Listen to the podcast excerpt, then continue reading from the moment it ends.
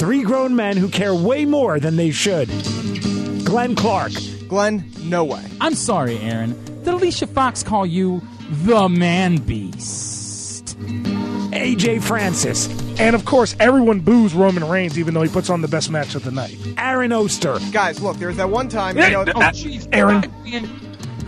Aaron, you're the worst. You are the worst. this is Jobbing Out.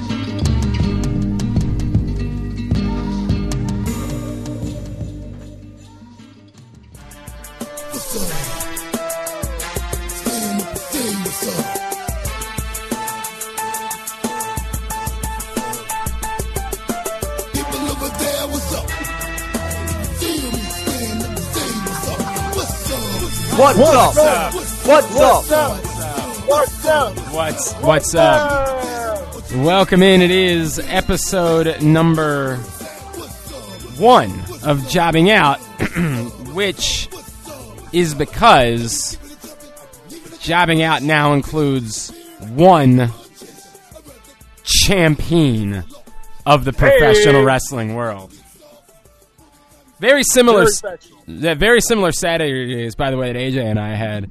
Uh, he was hoisting a belt while I was passed out in an emergency room. Very, very similar Saturdays that we experienced.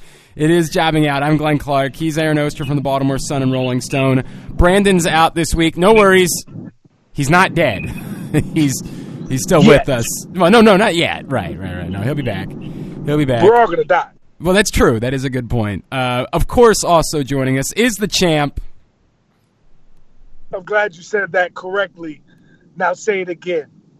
Also joining us, he's not only the champ, but he's also The main event. Vent, vent, vent, vent,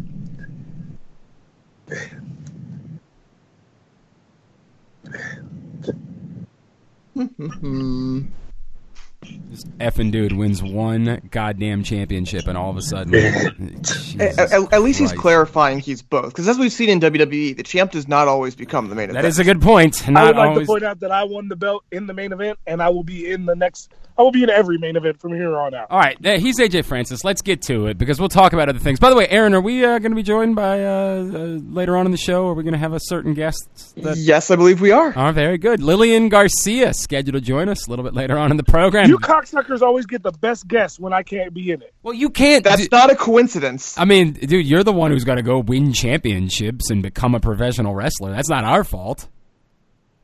It is your fault. But how? How do you? All right. Anyway, let's get Look, back to when, that. when we say you're there, they can't come on. When they say you, when you say you're It's not there, all of a sudden they want to come on. is we can't weird. help that. No, that's not true. All right.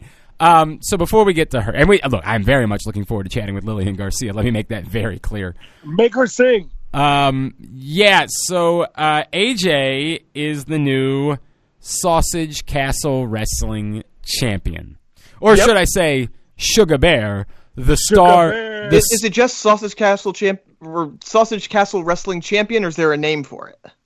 It's the Sausage Castle Wrestling Champion. Okay. That's it. Um, I, I, I've come up with a few nicknames, as in uh, the King of the Castle, El Rey, uh, but the King of the Jungle. King of the, the castle, Silverback. king of the castle, king of the castle. Yeah. I like it. I like it. Look, um, here's the deal. I we I actually have questions about this. Uh, I'm not. I, I really hate the idea of kissing your ass, but this is fascinating. I think for a lot of people that have never really been involved with the booking process or how this whole thing comes uh, up, uh, to, to happen. So I'm going to ask you to pull back the curtain a little bit, if you can, and tell us a little bit about how this all came about. You've been involved with Sausage Castle for a little while now. When did you know that you were going to become champion? Uh, I've I've known that I was going to be the champion since I won the number one contendership in October. Um, Trailer Park Chuck is just peeling the curtain back. He is old as fuck, um, and uh, he didn't want to. He was only the champion because the guy that was the champion before him, A Bomb, the 450 pound man, uh, wasn't going to be able to come to the shows as often anymore, and he hasn't been to one since. Um, since November.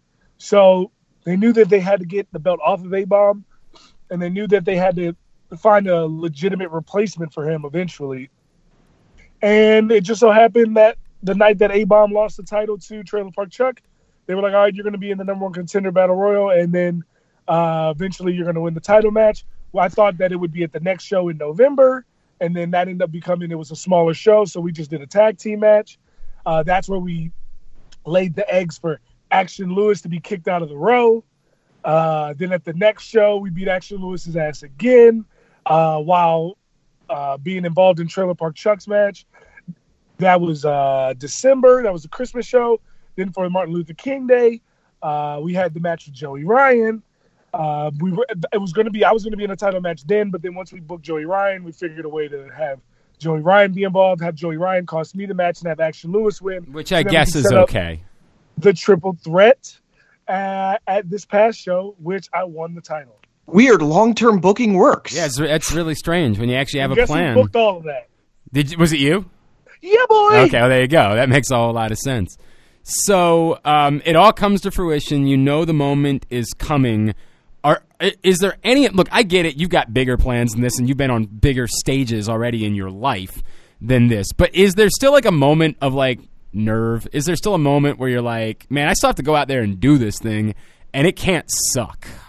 it wasn't nerve it was it was more of um like i wanted everything to go i wanted to make Right. sure everything went right Right. but i wasn't nervous of it going right because i was in control i was the one leading the match so i was sure that i was going to be able to make it go the way i wanted it to even though there were a couple hiccups here and there of people not listening but um it's still you know everything worked out fine and uh if you go on my instagram right now you can watch the or our uh twitter you can watch Yeah. the end of the match and see me win the title Here's the real question: How are you wearing the belt? Is it over the shoulder? Is it around the waist? What are you doing? never around the waist that's not fat guy friendly so it's always going to be draped over the shoulder like a motherfucking boss I mean, I would. I think that's the only appropriate way to go about doing it. Frankly, I, I Um, do like the teeth, the the Pete Dunne teeth.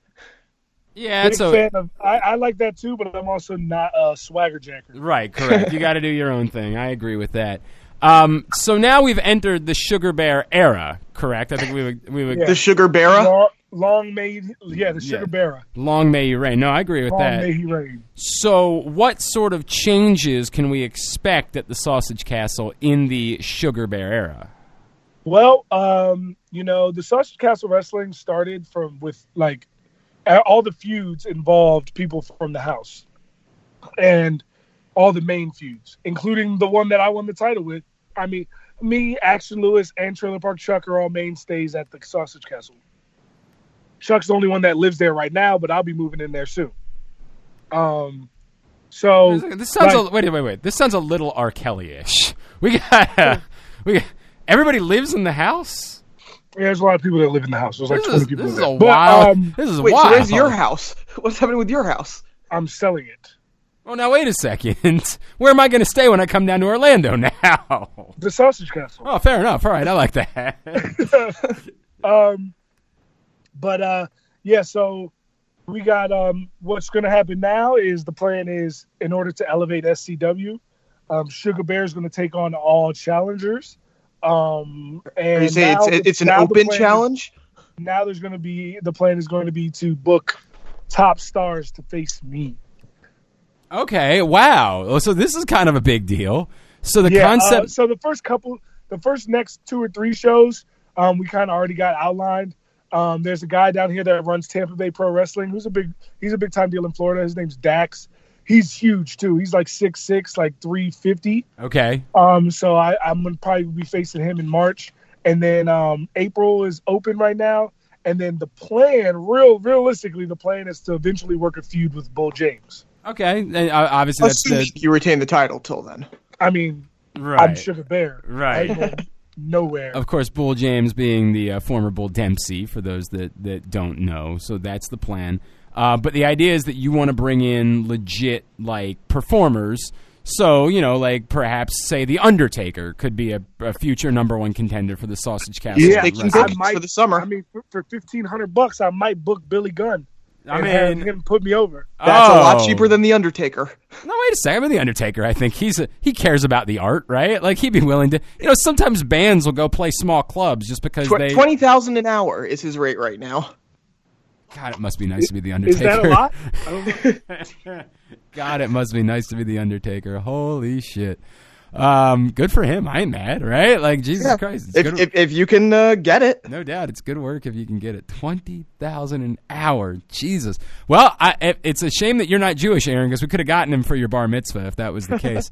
um, well, that's I've already said I want him for my funeral. If I die while Undertaker is still doing this, I want him at my funeral. yeah. Uh, all right. Well, I'll throw in You twenty. better bucks. have one hell of a life insurance. Right. I'll I'll throw in twenty bucks in order to get the Undertaker at your funeral. That's what I'll do. All right. So what's next? So the next event for Sausage Castle Wrestling is March 16th.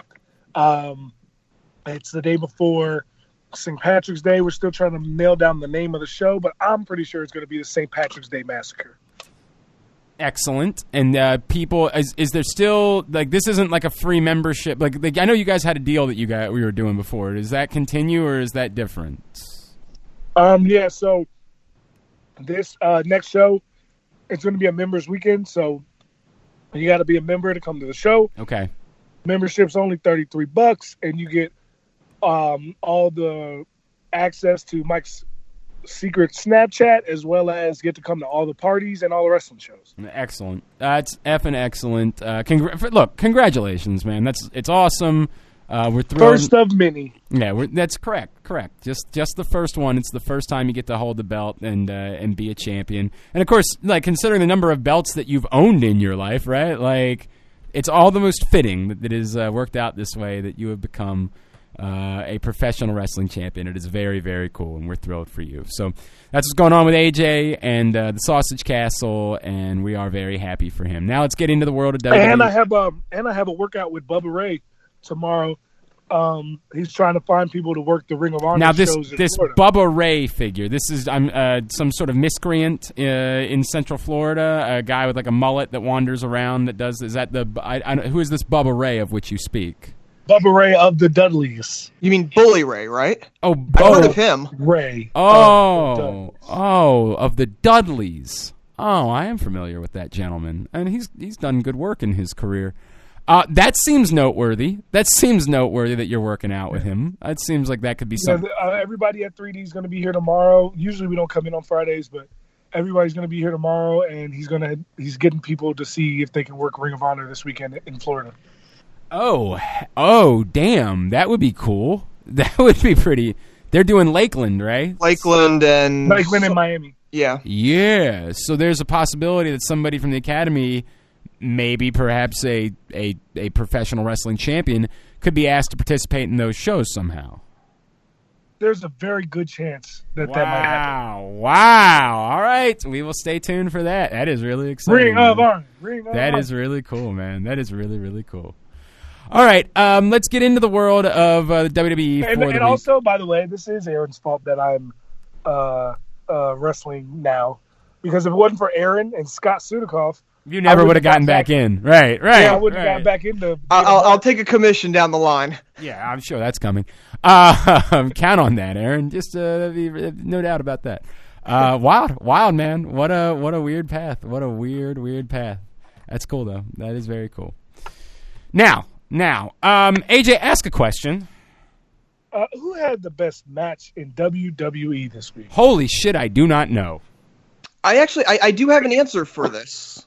I, I do. It's um, it didn't happen this week. It was shown this week, but uh, th- I watched the win. Did you watch the Worlds Collide show on Saturday? I I did not. I did. It was actually not. very, very good, and which means mine won't win. But um, two matches in particular. Just if, if you haven't watched it yet, go see. Even if you don't have time to watch the whole thing, go see uh Tyler Bate versus Cedric Alexander and Tyler Bate versus the Velveteen Dream because both of those are awesome. Just Um, absolutely awesome. I mean, I first of all, sure, of You course said they are. Velveteen Dream. Yeah, yes, right. you're you're gonna I'll give it to for it that. sight sight unseen. I'll buy, I vote for that sight unseen. No problem. Okay, I. It's funny you say this because my vote from actual programming was going to be Randy Orton, Mustafa Ali, but that was actually going to be my put pick too, but but my point was sort of going to be like, you know, I didn't It feel was an air week. it was an air week, and that was the best of an air week, right? Yeah. So I am willing to be swayed by if you can sell me that that one of those matches was Uh, I- genuinely great. Tyler Bates versus Velveteen Dream. What Yeah, more? it do is. Yeah, I really don't need to know. It's- there it is. It's He a really good point. Dream. I really don't need to know. You're, it's a great point. Go ahead and make it the winner. Go ahead and do that. okay. Now I do know. I guess uh, we'll get to SmackDown. We're going to talk more about the Becky Lynch stuff in segment number two of the show. We'll talk more about SmackDown. But I guess then before we get into Raw, tell me more. I know who won the Worlds Collide event, but tell me more about the event itself. Um, it was cool. I mean, they they did it. I did like the way how they did it, where they put like a lot of preliminary matches on YouTube during the afternoon, kind of got a taste of it, and then like the big show, not the big show, the wrestler, but the the show itself they had later that night. So you kind of got the tease, and then it it's just a really good mix of matches in there. Uh, you had Tyler Bate versus Dominik Di- Dijakovic, which was really good. Uh, Tyler Bate versus Adam Cole. Velveteen Dream versus uh, I Humberto gotta, Carrillo. I gotta give him credit. Awesome. Dijakovic, he's had a huge month. First, he won the Australian Open, then he competed in Worlds Collide. Really impressive month for Dijakovic. You know. Absolutely. Uh, really good. But I mean, it was, it was cool just to see all these guys interacting. So you had, you know, like I said, Tyler Bate. Here was Tyler Bates' path. He beat Cedric Alexander, uh, Dominik Dijakovic, Adam Cole before facing Velveteen Dream. Velveteen Dream beat Tony Nese, Humberto Carrillo, Jordan Devlin before facing Tyler Bate. You also Wait, saw Jordan Adam Cole Devlin- versus Keith I Lee. So who? So Tyler, who won the match? Velveteen. Velveteen Dream won the match. Yeah, yeah, he's the he he gets the championship uh, opportunity of his choosing. And and as we found out on NXT yesterday, he decided to forego the NXT opportunity. He is challenging Johnny Gargano for the North American title. Idiot. Yeah, it's Yeah, that's not that's not really all that smart. Also, I, I, I agree with you. I didn't get to make my Jordan Devlin James Devlin joke either, so I kind of just shat on blew that. it. Yeah, really f that up. Um, yeah, that's not the We smartest. We finally have our first official top ten of 2019. Oh, we're up to ten. we're up to ten. Okay, go ahead. Uh, at number 10, we have Randy Orton with 1.5 on the aggregate scale. Once again, the weighted scale is comes from if you if it's a one-on-one singles match, uh, you get one point. If it's any other type of match, you get half a point. When was Randy? Wait, what did Randy Orton win? Uh, first week of the year, it was the Fatal Five Way match. Number one. Ah, okay, gotcha. Uh, number nine is AJ Styles with the same thing, one win and 0.5. Number eight is Tyler Bate with one win and one on the weighted scale. Velveteen Dream is seventh with one and one on the weighted scale. Ricochet is six with one and one on the weighted scale. Johnny you mean one is fifth. and only on the weighted scale, please, if you would show some respect. what did you say? Oh, I I did a Rick. All right, go ahead, just move on. I'm, One I- point and only yes. Yes, one Ah, point I and gotcha. only. Yeah, Johnny you. Gargano is fifth with one win and one on the weighted scale. Mustafa Ali is fourth with two wins and one on the weighted scale. Samoa Joe is third with two wins and one on the weighted scale. Andrade Cien Almas is second with three wins and two on the weighted scale. And your current number one leader for 2019 match of the week is Rey Mysterio with four wins and three on the weighted scale. That's Who needs 2019? Yeah. It's 1997 all over I mean, it is amazing when you think about that. That's crazy. All right, um, so there's that. So yes, uh, Velveteen Dream. My favorite thing about this is that of the of the ten people, six of them are young up and comers. Well, I guess Johnny Gargano, you wouldn't consider him a young up and comer. So But half he, of, he's he's not a main roster guy. I think you can so call. him. yeah, so six Yeah. of them are young up and comers, and the other four are old as fuck. That is a- that is a really good point. Joe, AJ Styles, Randy Orton. That's a good point, man. That's a really good point. Here's my question now: Is this so? So, I don't. Have they already taped the Velveteen Dream Johnny Gargano title match? Yeah, Uh, yes, it was in the TV tapings. Okay. So AJ, you they, know. did a, they did a double finish, but everybody thinks Velveteen's gonna win. Oh, this is the one that they taped. This is the one. Yeah. Okay. This is fascinating. I got two questions for this. So AJ, you were there. You saw it. No, I wasn't actually. Oh, you weren't there. because it was a Billy day. Billy was in town. Do we know if the finish that involved Gargano losing involved Ciampa screwing him by chance? I do. I, I don't know for sure. I do not think so. I think they were both fairly clean. Okay, because that to me would be a fascinating. Like how how do you accomplish all of this and still position yourselves for Gargano Ciampa Mania weekend, right? Like how do we get how do we get back to that from where we are right now?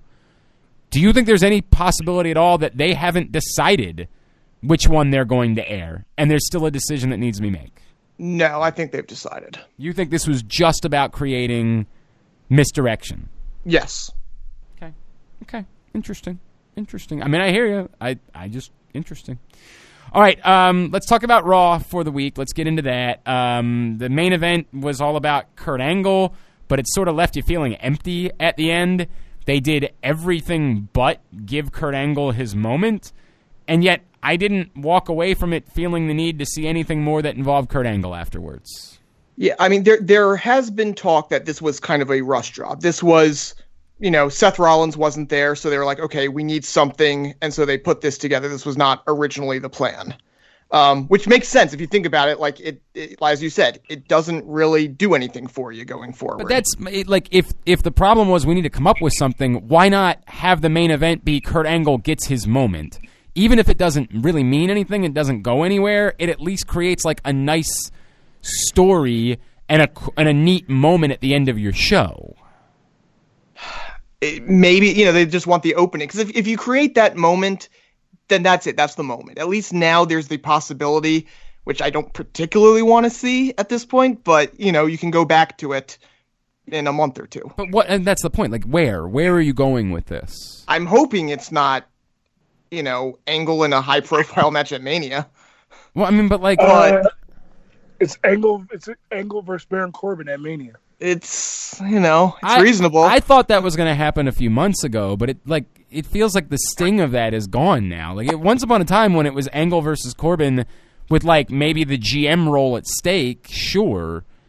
I mean, now I guess you do it still to do it, and that you could possibly get Corbin a moment at WrestleMania. Or or or Angle. I'm sorry, uh, Corbin and Drew McIntyre in the tag team match versus Angle and Jason Jordan.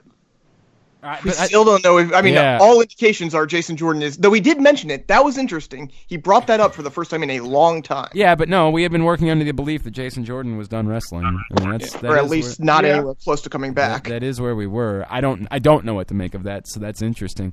I don't know. It just left sort of a weird taste in my mouth where I'm like, all right, I'm good. I'm I'm good here, and I think it would have been just as well to just wrap it up, tie it up, let Kurt have a moment, and then move on. I thought that would have been just fine in that situation, and instead left me with this just sort of bad taste in my mouth where I want no more of the program, and I didn't even get a good moment out of it. It almost came off like super weird and uncomfortable at the end of the night. Like you didn't leave your like you weren't scratching there saying, "Gosh, man, I'm I'm really disappointed. These guys need their comeuppance." It was like, "Okay, I hope we don't do this again. I I just hope this is over." I'm I'm with you 100. percent Um, the other one that jumped out at me from Monday night. Aaron, are you still convinced they're not trying to build towards Nia Jax versus Dean Ambrose? I'm I'm not convinced, but I still I still don't think the first time they do a long term intergender build, I still don't think they want the woman as the heel. That's my opinion. Well, I mean, I, I would argue that maybe they shouldn't want the woman to be the heel, but Well, yes, I mean that maybe that's just me saying I, I think it's a bad idea in your first intergender match in tw- you know your first big intergender build in 20 years. You're having the woman be the heel. I think that's a bad idea. Um. Uh, okay, I think there's two thoughts to that. Um, one, maybe, maybe not. I actually think it, there's something very powerful to that, the idea of the woman being the heel. I think there's great strength in that. Two, I, I don't know that there. I, I get that your your position is because you're going to hear chants for Dean Ambrose, and we heard him after the segment on Monday night. It's not like the place lost its mind when Dean Ambrose came out on Monday night. It's not like Dean Ambrose got, you know, Daniel Bryan treatment. Why? What, what, what, what are they doing with EC3? Why is he? Oh, I, I wanted to get to that too. Okay, so the the bunch of stuff there. We can unpack the whole thing. Why would they have EC3 come out and not talk? Don't know. Weird. Insane. right. EC3's Insane. I I gotta think that's not his story. I gotta think that was just sort of the way that the segment like happened. Well, I, I I think it is intentionally their story. They're intentionally not having him talk. So when he does, I think it. So when he does start talking, it's a big thing. The problem is first impressions are important, and his best attribute is his talking. Well, fair. So let him talk. But it's not like he looked bad on Monday night. On Monday night, he both well, he, he can't look bad. Look at him. Christ. And Um, Alexa Bliss spent the whole segment putting them over. Well, that's the thing. I want that pairing. I desperately want that pairing because that's perfect. I I want that pairing. I don't disagree with that, but I don't want EC3 neutered. You know what I mean? Like I don't I don't I want that pairing, but with EC3 No, I, I want a power couple. Right, correct. I want him on the microphone and the two of them working together. I don't want her being his voice. I think that's a bad idea. But EC3 still comes out of that night not only looking strong and looking good with Alexa putting him over for a whole segment, but then he ends up going and getting a win over Dean Ambrose to boot.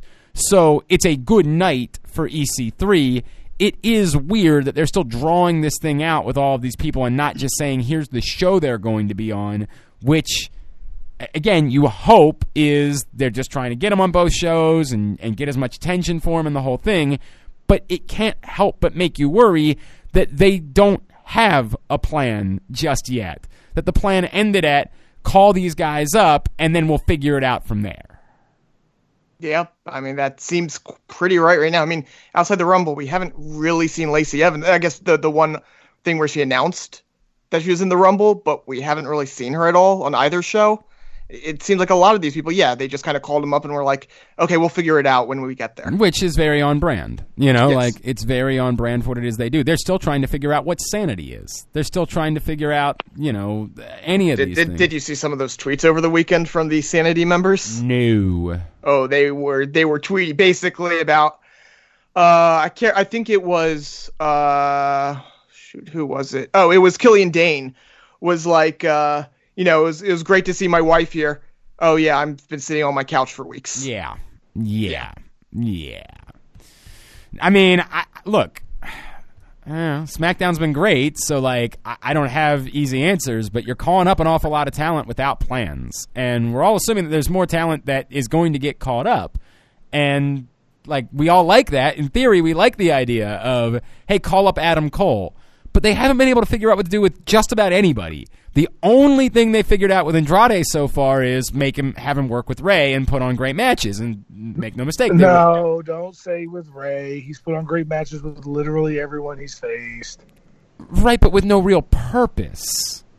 Like this is the first thing they've done with purpose with Andrade, and even then, we don't know that there's an end game for But it. but but but let's be honest. Andrade is Andrade is over because of his work, not because of like Zelina Vega's nice and she's sexy and like no, no, I agree with that. cut a promo, Right. but like the reason why you do that with Andrade and you don't do that with Sanity is because Killian Dain, although he can work, is not about to get over. no, no, I. I understand. What Yeah. you're, I understand all He, of he's that. he's just saying that there's no storyline for Andrade, Right. and there hasn't been since he's called up. Pretty much. like much. the only real storyline they've given is this in, this relationship with Rey, which again is pr- the, the fruit of that has been amazing matches, and that's not a problem. And getting TV time in any way isn't a problem. But is there direction? Do they have a plan? Do they know what they're doing, or are they sort of looking at this and saying, "Well, we only have five hours of TV every week, and we've caught up all of these people, and frankly, we just don't know what we're doing with them. And mm, when it all comes down to it, we'd just rather put Randy Orton on TV." Like it just sort of smells like that to me at the moment. And so I thought EC3 looked great. I thought it was a good segment. I'm all for more EC3, and I don't know how you f up EC3 because literally he's EC3.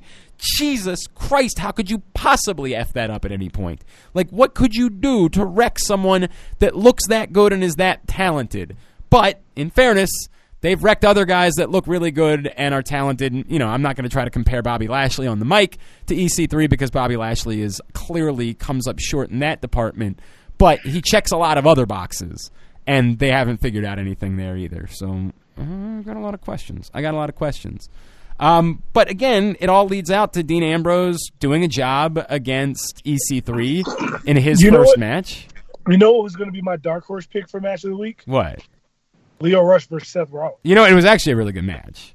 Finn. Finn, right? Not Seth. Yeah, I it was Finn Balor. bad, yeah, yeah, Finn. yeah. Yeah. It was actually a, it was actually a quality match, and It was awesome watching Finn have to work as the bigger guy. right, Yeah. right. I love that. Those are some of my favorite matches when you see like these cruiserweights and one guy who's usually the fastest has to go, "Oh crap, I have to completely change my dynamics." Those are my favorite matches. They're great. But and Finn did it great. Finn did it perfectly. No, no, he was very good. But let me come back to this this Dean Ambrose thing. You're having him do the job against EC3. You're unconcerned about how the crowd's going to react. The only mistake they made is that they let that like during Who who was cutting a promo after the match? It was. I feel like it was one of the women. Kurt Angle. It was, was- the, right. yes. So they have the Kurt Angle cutting the promo, and they didn't cut the crowd mic Yeah. as Kurt Angle was cutting the promo. If they cut the crowd mic, then no one's ever wiser. Like there's no, nothing ever looks weird. It just seems like Dean Ambrose is the same heel that he's been for weeks upon a time. Except he Um, wasn't a heel in that segment. he He was, was. He was kind of a dick. yeah, He was a dick, but he was a dick to Alexa and EC3, who are heels. yeah, but EC3 isn't a heel yet. EC3 isn't a heel right now. Yeah, he's not. Like I get it. in- I, I mean, a guy staring at the mirror. You always see him staring at the mirror. I, they, I mean, and, and staring yes, part. How- part how part of this part of this is. Ta- I mean, part of this is tainted by my knowledge of who EC3 is. But EC3 is a heel.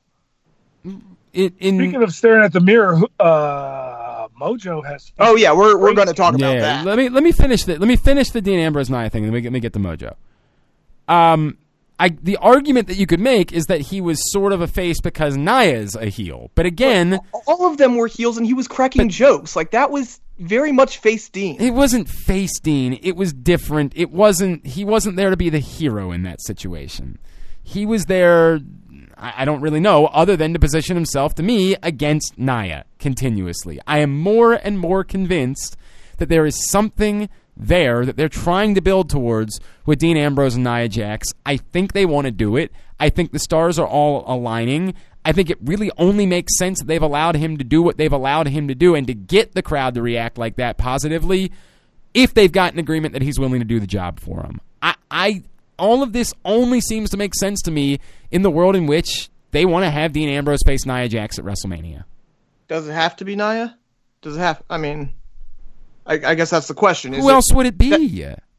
I, someone else they want to get. Why have Dean Ambrose come out after Nia Jax on Monday night if you're not trying to do that?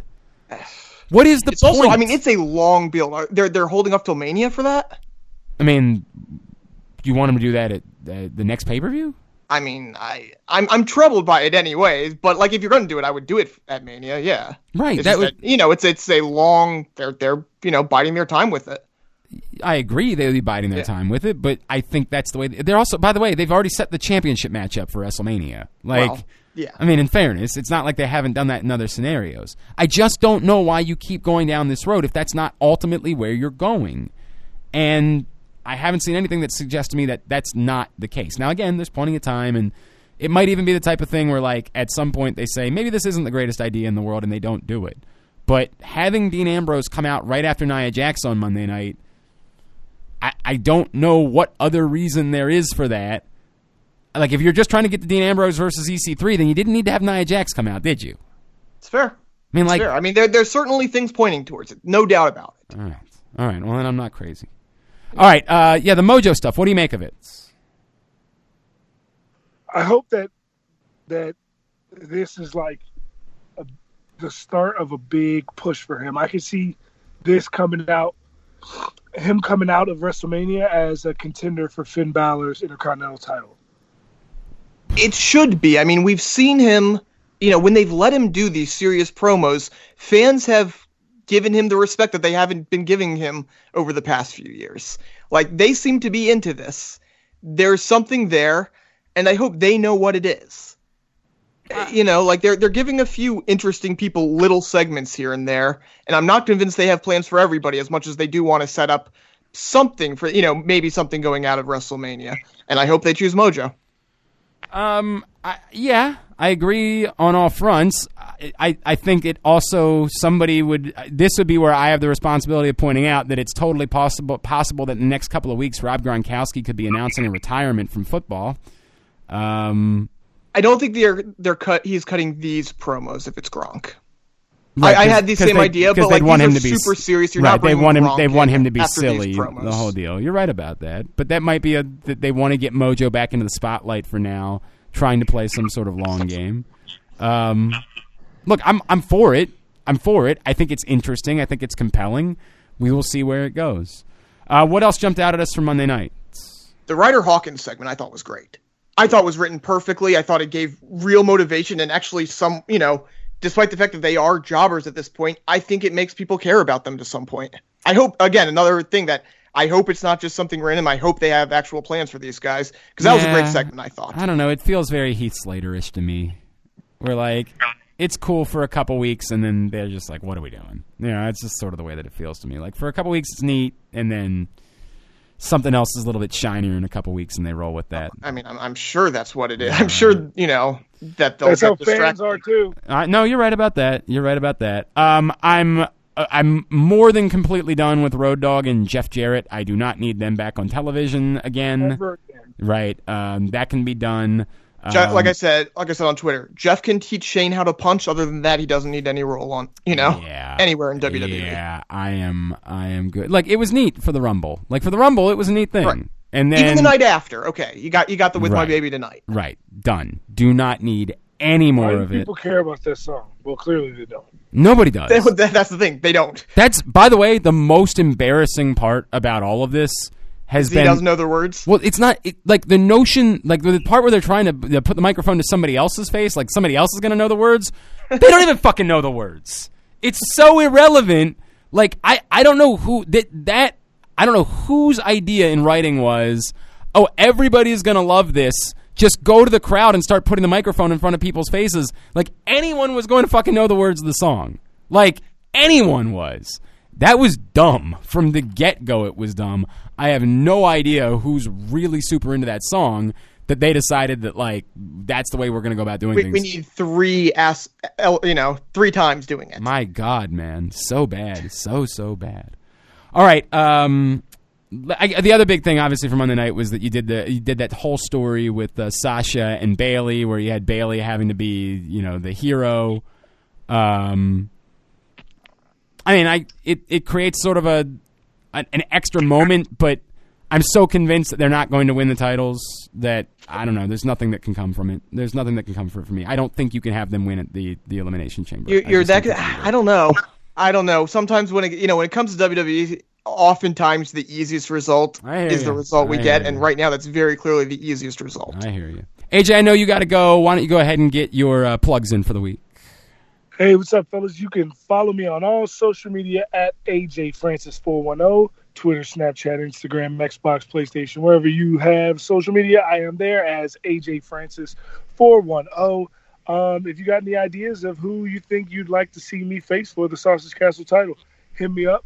Um, I got a couple TV appearances coming up with the belt in the next couple weeks, so there's going to be a lot to look forward to.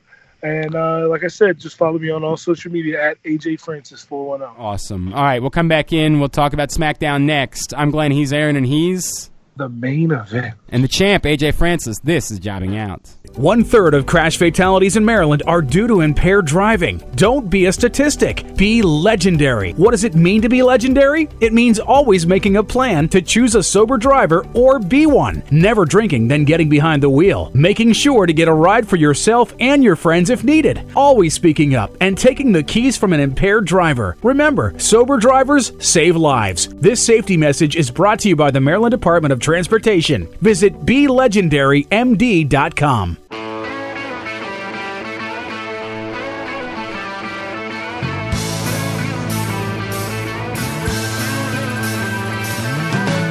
No one told you life was gonna be this way. Your job's a joke you broke. Back in here for segment number two of jobbing out. Glenn Clark, Aaron Oster. AJ had to duck out. Appreciate him hanging out with us for the first segment. So uh, let's get into SmackDown for the week. Um, I, I'm going to ask the question this way. Everybody has brought up the Stone Cold Vince comparison when it comes to Becky right now. Yes. Is it too far down that road at this What point? What do you mean too far? I mean, it, it's one thing that we all looked at Becky in like the fall and we were doing the bit where like, hey, this is sort of like she's doing a Stone Cold bit, right? Like her character is sort of Stone Coldish. Right. Is this almost too parallel to that? No, I don't think it's. I mean, look, you're talking about one of the greatest builds, one of the greatest storylines with one of the greatest payoffs in the history of wrestling. I'm okay with going back to that. Well, when and again, like some of the things that happened weren't intentional. Obviously, her breaking her her face and Stone Cold breaking his neck, while it it had the same effect on it. It made them even more of a badass. It you know, it obviously wasn't intentional, but they're playing it off the same way because it works. So once you go down that road and once you're getting all of these things that are coming together in a perfect way, I have no problem with going even further down that road. I really don't. Here's the only issue I have with it. The only issue I have with it is you say that it had a perfect payoff. Well, the the payoff's a little bit weirder this time around. Because if you're going to do a Becky versus Stephanie thing, you're going to have to have it happen at a pay-per-view no one gives a shit about. Not necessary or you wait. You bide your time with that. Okay, that's then you have that sort of When did Austin face Austin didn't face McMahon until 99. um St. Valentine's Day Massacre right, St. Valentine's Day Massacre, right. And so I'm trying to go back and do the math on this. That I mean that was What were the feuds that Austin was involved with? All right, so uh, Austin dispatched HBK uh, at WrestleMania. Right. He then ended up he feuded with you know several people along the way. There were there was an Undertaker. Uh, Undertaker and Kane was big in '98. Yeah, yeah. Those, those were feuds. Then obviously The Rock ended up coming up at the end of '98, took the Right. title from him, and also, but this was Vince getting involved all the time. Vince stripped the title. But at this the end okay, of '98. here's here's what I would say. Here's my issue with that. If you're going to extend that I I I'm not saying extend. By the way, I'm not saying extended a year like that. Well, okay, But I if don't you really tell care. me it's at SummerSlam, Here's but here's what I'm saying. Becky versus Ronda needs nothing else. And if anything is distracted by something else. Becky v Ronda is everything. It's the match. It's what we want. and like- it's two months away. That's You need why something in the middle, and that's why the them. argument would be that you do it if you're going to do something with Becky and Steph, you do it beforehand. Oh, you do it at Fastlane? Right, because instead of having that thing hold over, I this is it's a really funky situation that I find myself in. Where I almost don't want Becky v the McMahons because it serves to distract me from the thing that I really want the most. I want Becky and Ronda going at it for 3 months. I want 3 months. I want a tag match. Like you I- can't have that. I mean, I mean, not you can't have that, but like you don't want. I, I I'm the other way. I don't want them in the ring till Mania. I want that to be fresh. I want that to be first time. well, I mean, this is the way to do it. Well, I mean, I'm not saying I want them to have a, a match like the two of them before then, but I, Well, I, don't no, even want to. I don't want them in the ring together. at all. Well, not in a match. If you you know, obviously segments and stuff. I don't want them in a match together. Yeah, I don't have any problem with that. Like that's the to me, I that's why I like the idea of doing the four horsewomen thing beforehand because it would be a way to give me. I'm not. I am nowhere near as excited about four horsemen women versus four horsewomen as I am about Becky v Ronda. And so it serves as sort of like a teaser for what I'm going to get and you know, involves other Look, if, storylines. if you had the eight of them, and that way you could keep Becky and Ronda out of the ring at the same time, Right. that's fine. Right. That's that's Ba- more basic tag matches, I wouldn't be. but it continues to build Becky v Ronda at the same time. Yeah. They're there, they're around each other, the presence is felt at the same time. I actually think um, th- th- that that to me was the best thing you could do to try to bide your time to ultimately get to what you're getting to. The Becky versus the McMahon things, in and of itself, is very compelling, right? Like it's a very compelling story. But to me, it was a very compelling story that you should have been doing like a month ago. Well, you should have been doing it as her face was broken. Yeah, not now that we finally got the thing that we want. Right. Now, I don't disagree with you there. now that we've gotten the thing that we want, I don't need Becky versus the McMahons. Um, if somehow you screw Becky out of winning the title at WrestleMania, which just seems like such a terrible idea. No, that's idea. dumb. Do not do that. Yeah, it seems like a really, really awful idea. But I guess it could create something with the McMahons afterwards, right? Like it could create a scenario after WrestleMania. But I don't. If, if she gets screwed out of the title at WrestleMania, I don't want her to go anywhere but back to the title. I don't want her distracted by the McMahons right after that. If on Um, the off chance you did, which again I'm I'm totally not in favor of. I'll present one other scenario. Becky versus Triple H at SummerSlam.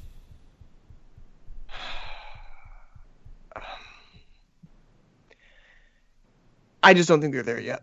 They Why- can they can do it with Nia. Why not? I, I just I, I I I don't trust them If- to get that right. if- that's a really tricky thing with the size difference with the with the battle of the sexes, that's a really tricky thing to pull off, and I don't trust them. If they have Becky become the only person who ever defeated Ronda, who I think we all believe if Ronda was sticking around, at some point they were going to let her work the intergender thing.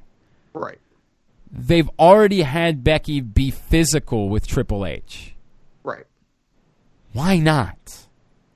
Why I can. not? I just I it's trust it's them. almost the perfect storm by which to do it. Again, much like the Nia Jax versus Dean Ambrose thing to me is a perfect storm because of the timing of it, right?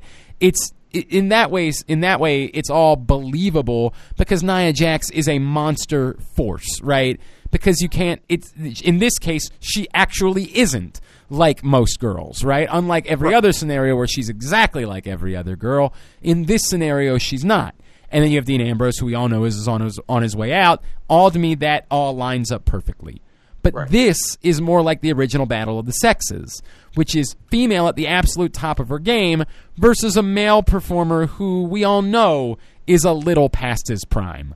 Though they all- haven't been portraying him that but way. Maybe yeah, you say that, but I don't think they've hidden from that either, right? Like there's a reason why they were all so beat up after having one match. You know what I mean? Like they haven't hid from the fact that Triple H isn't that guy necessarily anymore. Now, I get it. They've also wanted to have you know this wrestler facing Triple H be a big deal, and maybe you lose some of that sting.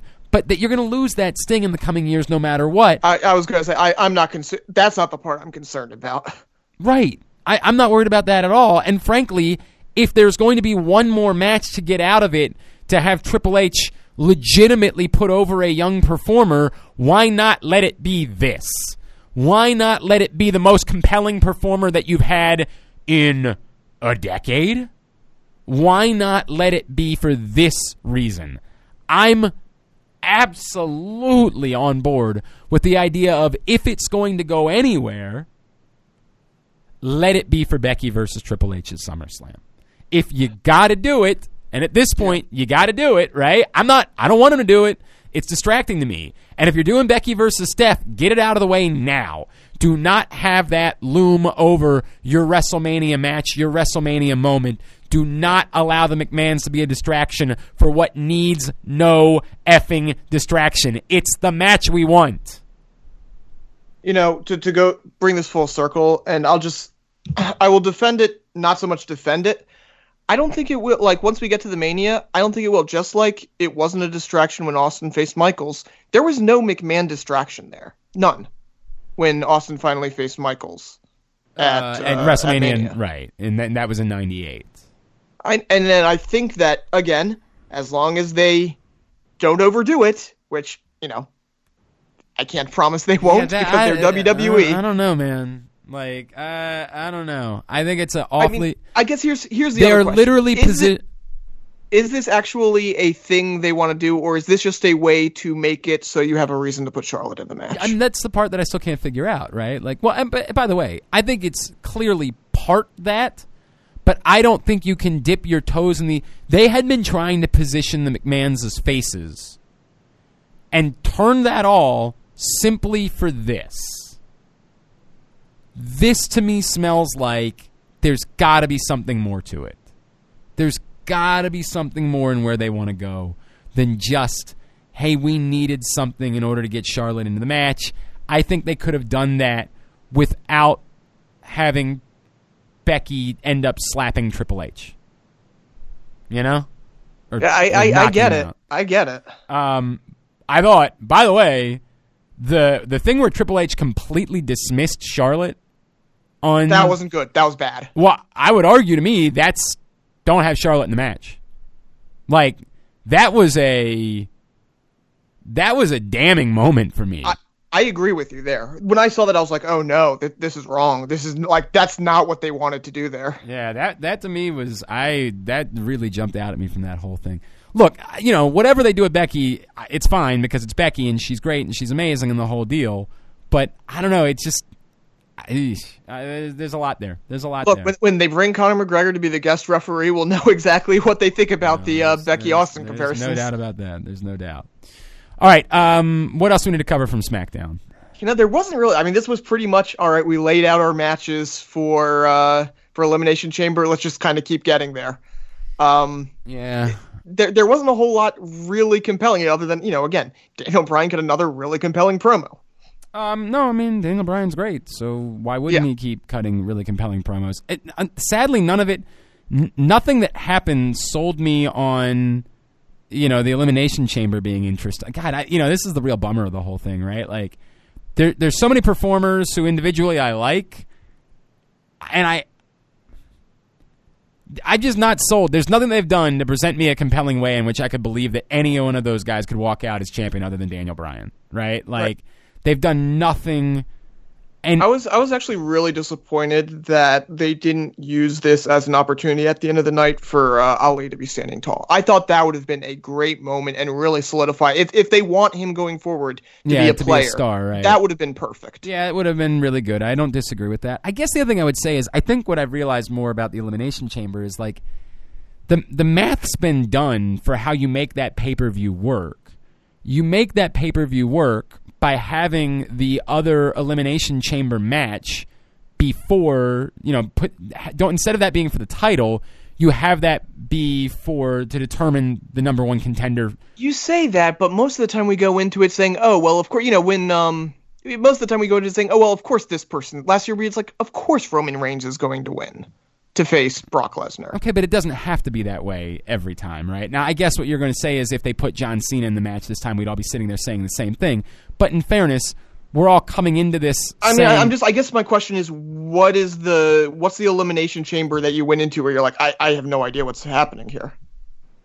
Um, I don't know. I don't remember elimination chambers that well. If I'm being honest with you, I really don't. I, I mean, can't- just off the top of my head, there just isn't that many surprising things. Occasionally, you get a slight surprise, but usually because of you know, at this point, we kind of know where the matches are heading. I think. Okay, the last one. Um. The one, I guess, 2012, when Jack Swagger won. That would have been a Sure, legitimate yeah. surprise. Yeah. But even that, it was like, well, Alberto Del Rio is the champion. Of course, Jack Swagger makes sense. It wasn't a shock. It was just like, oh, wow, they're, they're really going for this for Mania. I hear you. I I still think that there's there's more value there. I don't know. I think there's more value to that than doing it this way. And and maybe it's just tough because we're all I don't know if everyone's convinced that we're getting Daniel Bryan versus John Cena at WrestleMania. Oh, I don't think everybody. I, I think it's. I don't know if it's an unpopular opinion or, or an underrated opinion, but I, I haven't heard a lot of it outside of kind of our corner. It's interesting. It's interesting. I'm I'm just so I'm so convinced of it. I'm so convinced. I mean, it makes the most sense at this point. I don't know how you go back. Like, I guess the question is, what's the other option? And that's what we kind of keep coming back to. Because are you are you going back to AJ? It's so Like, stale. It's no one's so, complaining about that. No, it's stale. You you can't keep doing the exact Rey same Rey would be the only other option in my mind. and I'd be I'd be fine with that, right? I, like, I'd be good with it. yeah, I mean, I'd I'd be good with it. I just feel like, ah, man, I don't know. I mean, just Cena makes more sense in our minds because he's Cena. It's a WrestleMania match. yeah, it's, like it's Daniel Bryan Rey Mysterio is great, and it, it becomes you know the match we all look forward to, but it gets buried as far as what you know what's the promotional material. Yeah, I hear you. I hear you with all that. But you know Cena obviously ends up on top there. But if you're saying okay, if it's not Cena, what is it? Rey would be my top choice. Yeah, yeah, that's that's that's the, probably the best that you could do. Maybe I would argue that for this one uniquely, because you had two pay per views between, I would be more compelled if they were doing a number one contender match in the elimination chamber, with that being the number one contender for Fastlane, right? Like maybe that would be more compelling to me because you could. I, I feel like it, it needs to be. If you're in the elimination chamber, it shouldn't be the number one contender for a random pay Well, you're the number one contender for the, a championship match. It's a big deal, and I, I the, here's why I would say that that could work really well because then you could have Mustafa Ali win this match. Right. And Mustafa I Ali winning an elimination chamber, even though he's not going to become champion, and being the number one contender for a month it's a big moment. would be a really big moment for him. And there would be something really interesting that would come out of it, short of just what we're all assuming, which is probably a good match, but no question as to whether or not uh, who's going to win. And by the way, the most compelling figure in this match is Samoa Joe, we just don't see any possible scenario in which Samoa Joe's winning the match. And I mean, and that's actually one of the big things is the match and the result isn't compelling. Where they go with it, because you know, usually you get at least one big feud coming out of it. Where do the how do you pair off after this? That's I think the most interesting thing about the elimination chamber this year is like we think we know the result, we don't know how we get there. We don't know does does Rowan get involved? Does someone else also join Daniel Right, Bryan and, right. and get involved? Right. There's a lot of ways you can go with this going forward. So with that in mind, it's not the worst thing in the world. It's not like completely uncompelling, but you're right, the result does not seem to be in doubt. Anything else from SmackDown that we have to cover? Not really. Um yeah, I mean like I said, it was just it was a really kind of boring SmackDown, which is unfortunate. But they were also going against the State of the Union, so I think that would probably also entered their mind a little bit that they didn't want to do anything too Yeah, big. probably had something to do with it. They should have done Daniel And by Bryan the way- the State of the Union though. yeah, that would have been good. And by the way, the Randy Orton Mustafa Ali match was very good. Oh, it was That good. a- it was good. It was a- just you know we're at the same point we were at last week. Is what you. I'm saying. I The the stories didn't really progress at all. All right, when we come back in, Lillian Garcia joins the show. She's coming to MCW. I'm excited about that. So much I want to talk about, and I'm going to do my best to not come off creepy at any point. Um, I'm Glenn. He's Aaron. This is Jobbing Out. Pressbox's annual Best of Baltimore Sports double issue is now available. Presented by Maryland Sports Commission. This issue recognizes UMBC basketball's Ryan Odom and Jairus Lyles as our local sports persons of the year. Plus, 60 more are in the spotlight as we look at the top people, performances, and moments of the year. Pressbox is available for free at over 500 area locations, including 60 Royal Farm stores. You can also find the entire edition, as well as the best daily coverage of the Ravens, Orioles, and Terps at PressBoxOnline.com.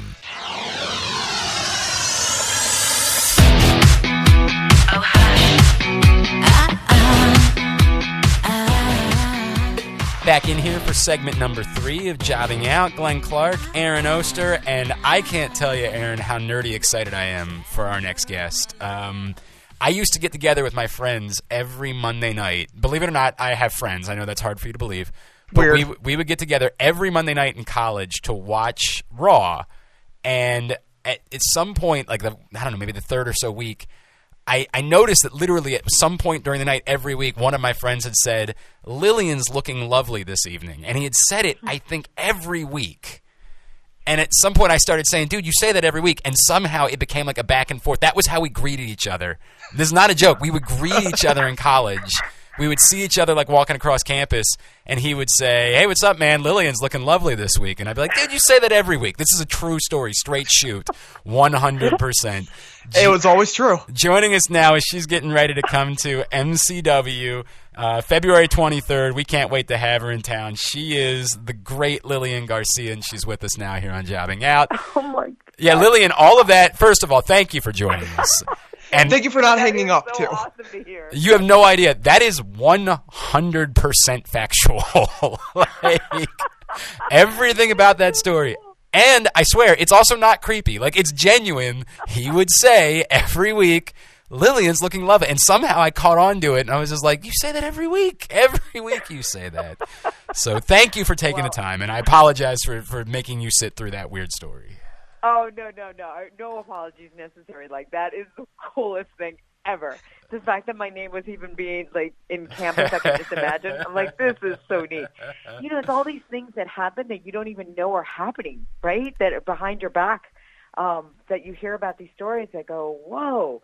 Maybe I did impact some some no, like, something in somebody. and that, that's the cool part. I think that's why we're so excited to have you. Like, you know, obviously people think of pro wrestling and they think of The Rock and they think of Stone Cold Steve Austin and John Cena and all these people, but in in such an unbelievable way, you were such a significant part of the furniture for for what was going on and and such a mainstay and such like a comfort in our lives as professional wrestling fans that I think our affinity for you rivals our affinity for some of our favorite professional wrestlers over the years. Wow. I really can't thank you enough for that because you know, I getting into this company, I didn't really know what I was getting into, but when I got there and then it was because of the rock that I was able to start singing on the show and be able to infuse my passion of, you know, singing and everything Yeah. too, that to be able to do both like hosting, announcing, interviews backstage, and then singing on top of that for such a long time with that company, uh, and then hear what you're saying, it's like it's the icing on the cake. It really, it really is incredible. Um, my time there, I just had such an amazing journey. Well, You you just said beca- it was, it was because of the rock. Can you kind of get into how you how you got involved with all of that? Because uh, I, I think a lot of people don't really know the backstory there. With how I got involved with singing on the show. Yeah. Yeah, so once I was already there, and he was one of the first that actually befriended me, which was really cool. Him and Mark Henry, I remember instantly getting along with. And I remember having a conversation with him, like when he found out that I sang. You know, Rock loves to sing, as we've known. He's grabbed his guitar on once, you know, on, on occasion here or there. And um, when he found out that I like to sing, I told him I, I think I remember saying to him, "Yeah, I remember I I sang in school and I even did the national anthem at my graduation at my high school." And he was like, "Whoa, that's so cool." He goes, "We actually play the national anthem, an instrumental of it, before every live event." And um I was like, "Wow, okay." So then I got booked on a live event because Howard Finkel at the time was still doing the weekend live events, and then I was coming in to do the TV uh, ones that were broadcasted, right? Monday Night Raw and SmackDown. So when I got booked to do one of the live events of the weekend, I was covering for Howard. That's when Rock was like, "Why don't we have you sing the national anthem tonight?" I'm like, "That would be cool." Okay. so he spoke to the producers and they had me do it at a rehearsal and they loved what I did and I did it a cappella, no music. And so I did it that night. That was Friday. Then I did it Saturday and Sunday. And then by Monday, Vince McMahon heard about it. And we were in San Jose. And he was like, well, I have to hear this for myself.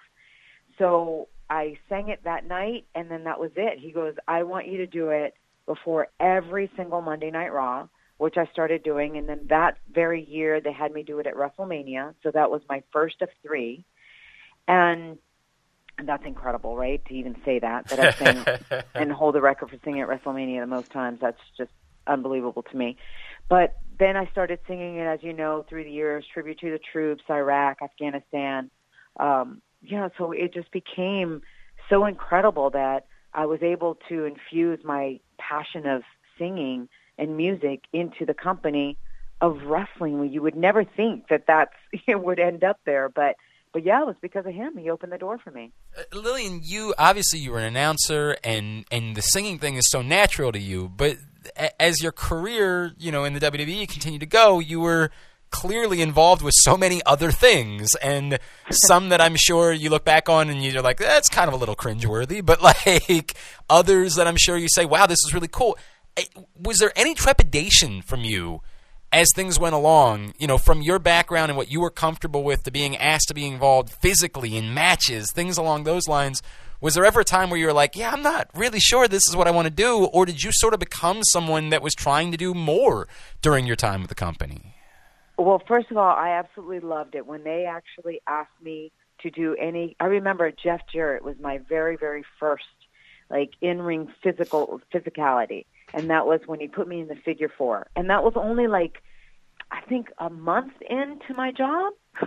Wow, Wow! it was like, welcome to the WWE.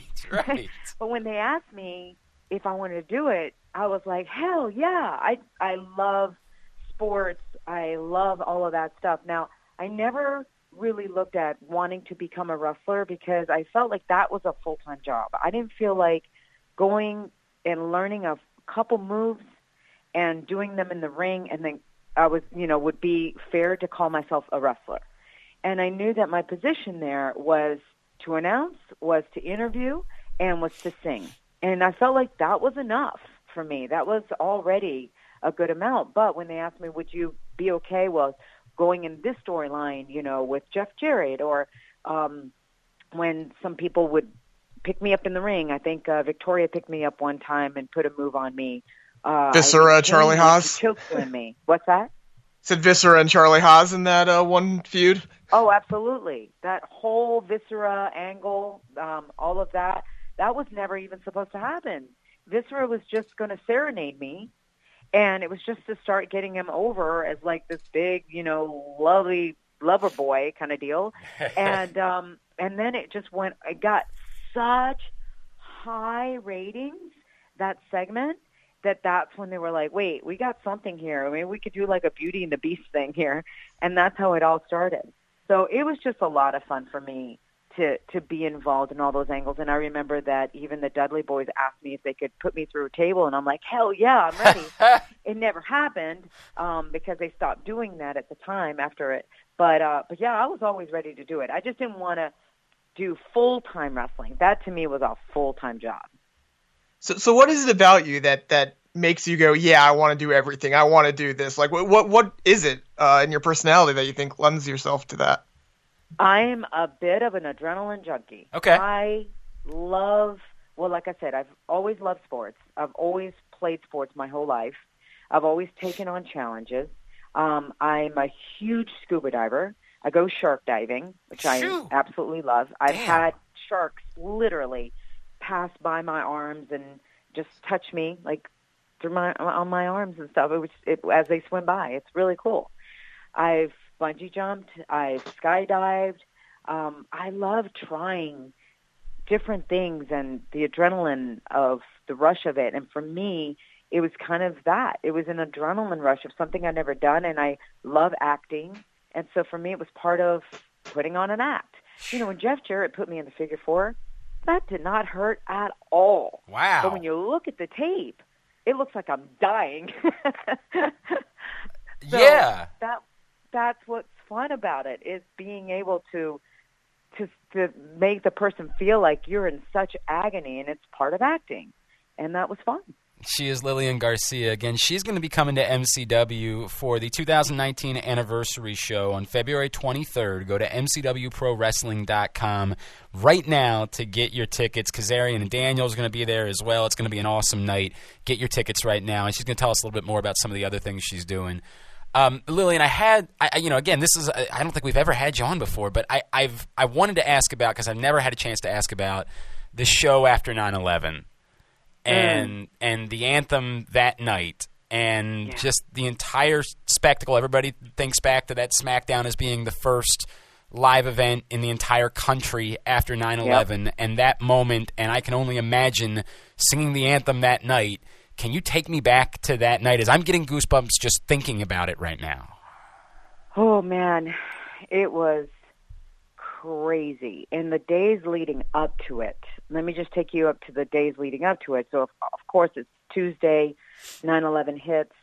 I uh, I actually lived in New York during the, at that time, and I get awakened by my ex, um, who actually lived in New York. He was heading to the Twin Towers for a meeting, and it was because of a coworker that he didn't make it on time to the Twin Towers. Otherwise, he would have been inside. Oh my god.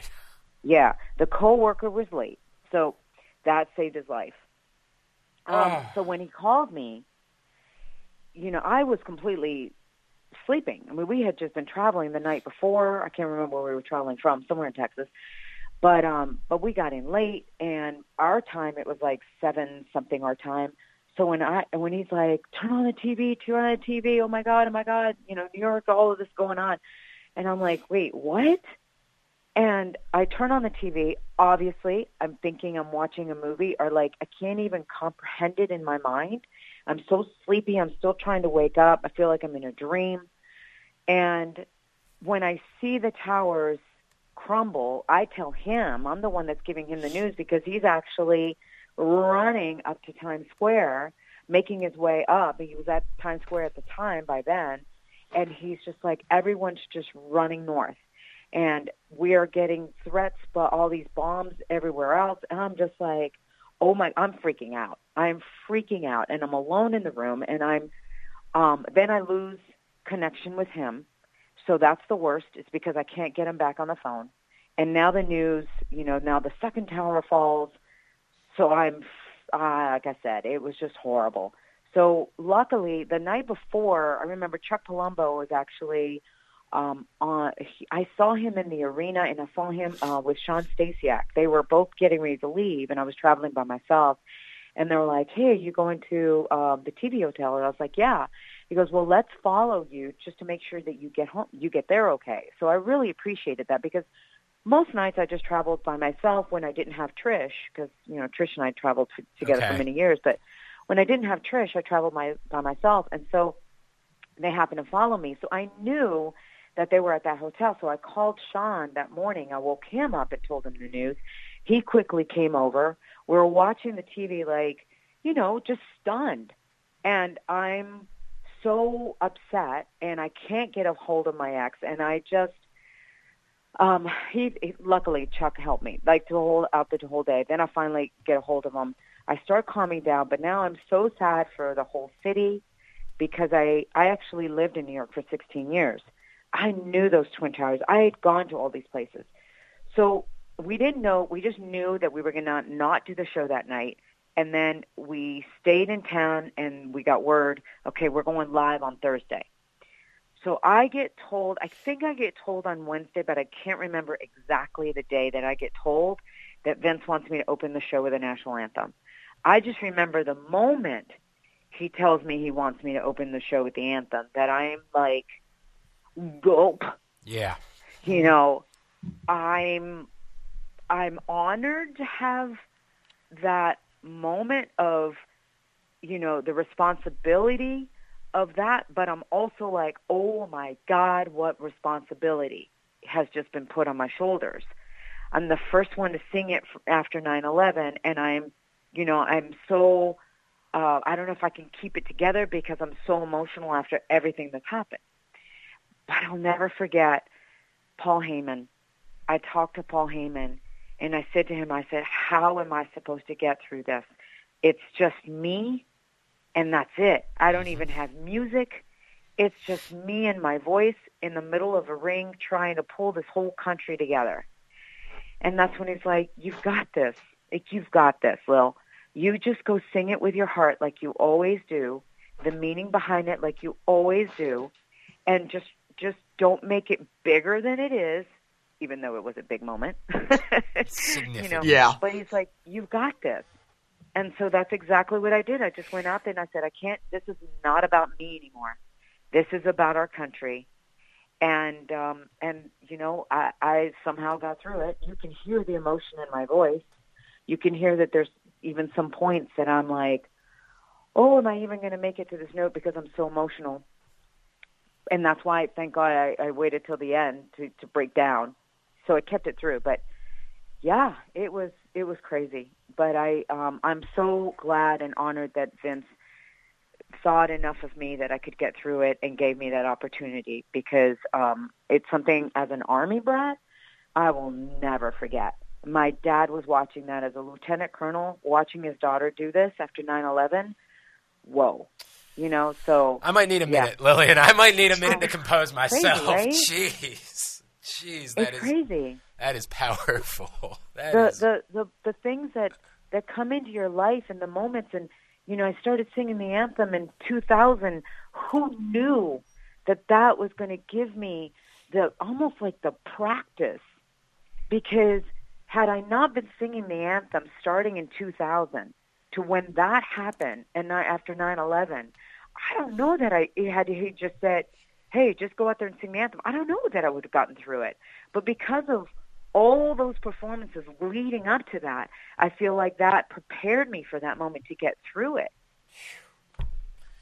wow. Man, I am uh, sorry. Uh, let me uh, let me get my. I've probably watched that video, by the way. I mean, I, every year, every year we get close to Yeah. 9/11, I go back and I rewatch it, and that's uh, again, that's a straight shoot. Like I'm, it, it, it's a moment that that has stayed with me forever. Um, Me too. And oh, I can only imagine. too. I can Yeah. only imagine. Yeah, and after 9/11, I get that. It's crazy how many uh, people will tweet me on 9/11. Will tweet that anthem over and over. Will say thank you again. You know all of this, and I'm telling you, every e- even now I get choked up um, just at the meaning, the meaning that was placed on me, and the the moment that was placed on me f- to do that, but the opportunity that I had to to somehow help this country to, to you know what was going on. But I always tell people year after year, don't forget what we were feeling on 9/11. We were feeling as a country that needed to unite, and it saddens me how much we've kind of veered from that. You know, where Sure. we're fighting among each other and our opinions, and if somebody thinks differently than you, then you're going to take it as an opportunity to bash that person and and all. And it's I'm always like, God, we live in a democracy. That's the beautiful thing about our country. We get to choose who gets to be in office, right? But if our favorite person that we wanted to be in office doesn't get there, it doesn't mean now we get to bash another person uh, and bash each other for having different opinions. Different opinions is what makes us so beautiful, and we can discuss things and and really uh, just make a difference in this world, and not have to be thinking as one person and one idea and one thought. There's so many friends that I have that luckily we can have different opinions, and and and I learn from them. And I go, why do you feel like this? And they go, well, because of this. And I go, oh wow, I never looked at it that way. And if you don't mind me telling you, this is a perfect example. You know, I had Lana and Rusev on my podcast, and um, I had part one on my podcast this past Monday, which is so powerful. And I really encourage people to please listen to Chasing Glory because the stories that the the superstars are sharing are so powerful and so beyond wrestling. But they were talking about the culture that they grew up in. Uh, Rusev with being a uh, Bulgarian, Sure. and then Lana growing up in Russia for a really long time, and how there their culture when they walk across the street, they don't say hi to a stranger across the street like we do here. And they were like, we never understood that. And I asked Rusev, I said, what is what's wrong if I say hi? You know, he goes, but I'm never going to see you again. So it feels like to a Bulgarian, it feels like you're intruding into my business. Huh. Why do I mm. have, you know, hi, how are you? He said it feels very fake. And that's when I said to him, I said, I gave him my point of view. And I said, well, to me, saying hi to a person that I walk across the street, even though I might not know them, to me, it's acknowledging another human being. To me, hmm. it's saying that I acknowledge your, your presence here on this earth. And it makes me feel good to acknowledge a new, another human being. And sometimes you don't know that person that you're walking by, you don't know how badly they might need that hello. They might feel so lonely in this world that just saying hi to them has just changed everything for them. That go, oh, wow, someone noticed me, right? So when I said that and I was telling them my point of view, Lun, uh, uh, Lana was like, wow, I never looked at it that way. And now that makes sense to me. Jeez. So that's why I say that I think it's great if we all can just have these discussions as to why we might think differently than another person and just remember that we're here just doing our best and trying to live a life of of abundance and loving and caring and helping each other. We're all in this together. We're all in this life for the very first time. And so let's do it together, All right. united. You got my vote for it. 2020. Yep. That's Really in 2020. Let's do You it. got my vote. You and The Rock 2020 right now. That's that's my vote. Oh my God! Could you imagine that ticket? It would be awesome. Let's do It it. would be the great. What do you mean? Can you imagine it? I want it desperately now.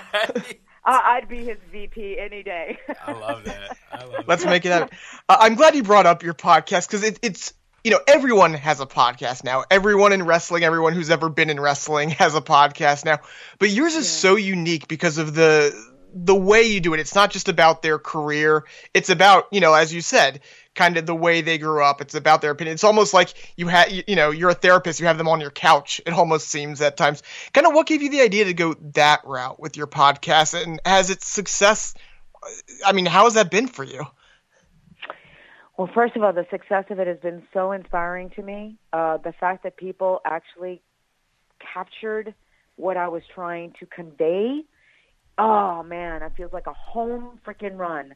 When I left the WWE and I was talking to my dad, and my dad was like, "Lil, you can't just sit here and watch me die. Please do something."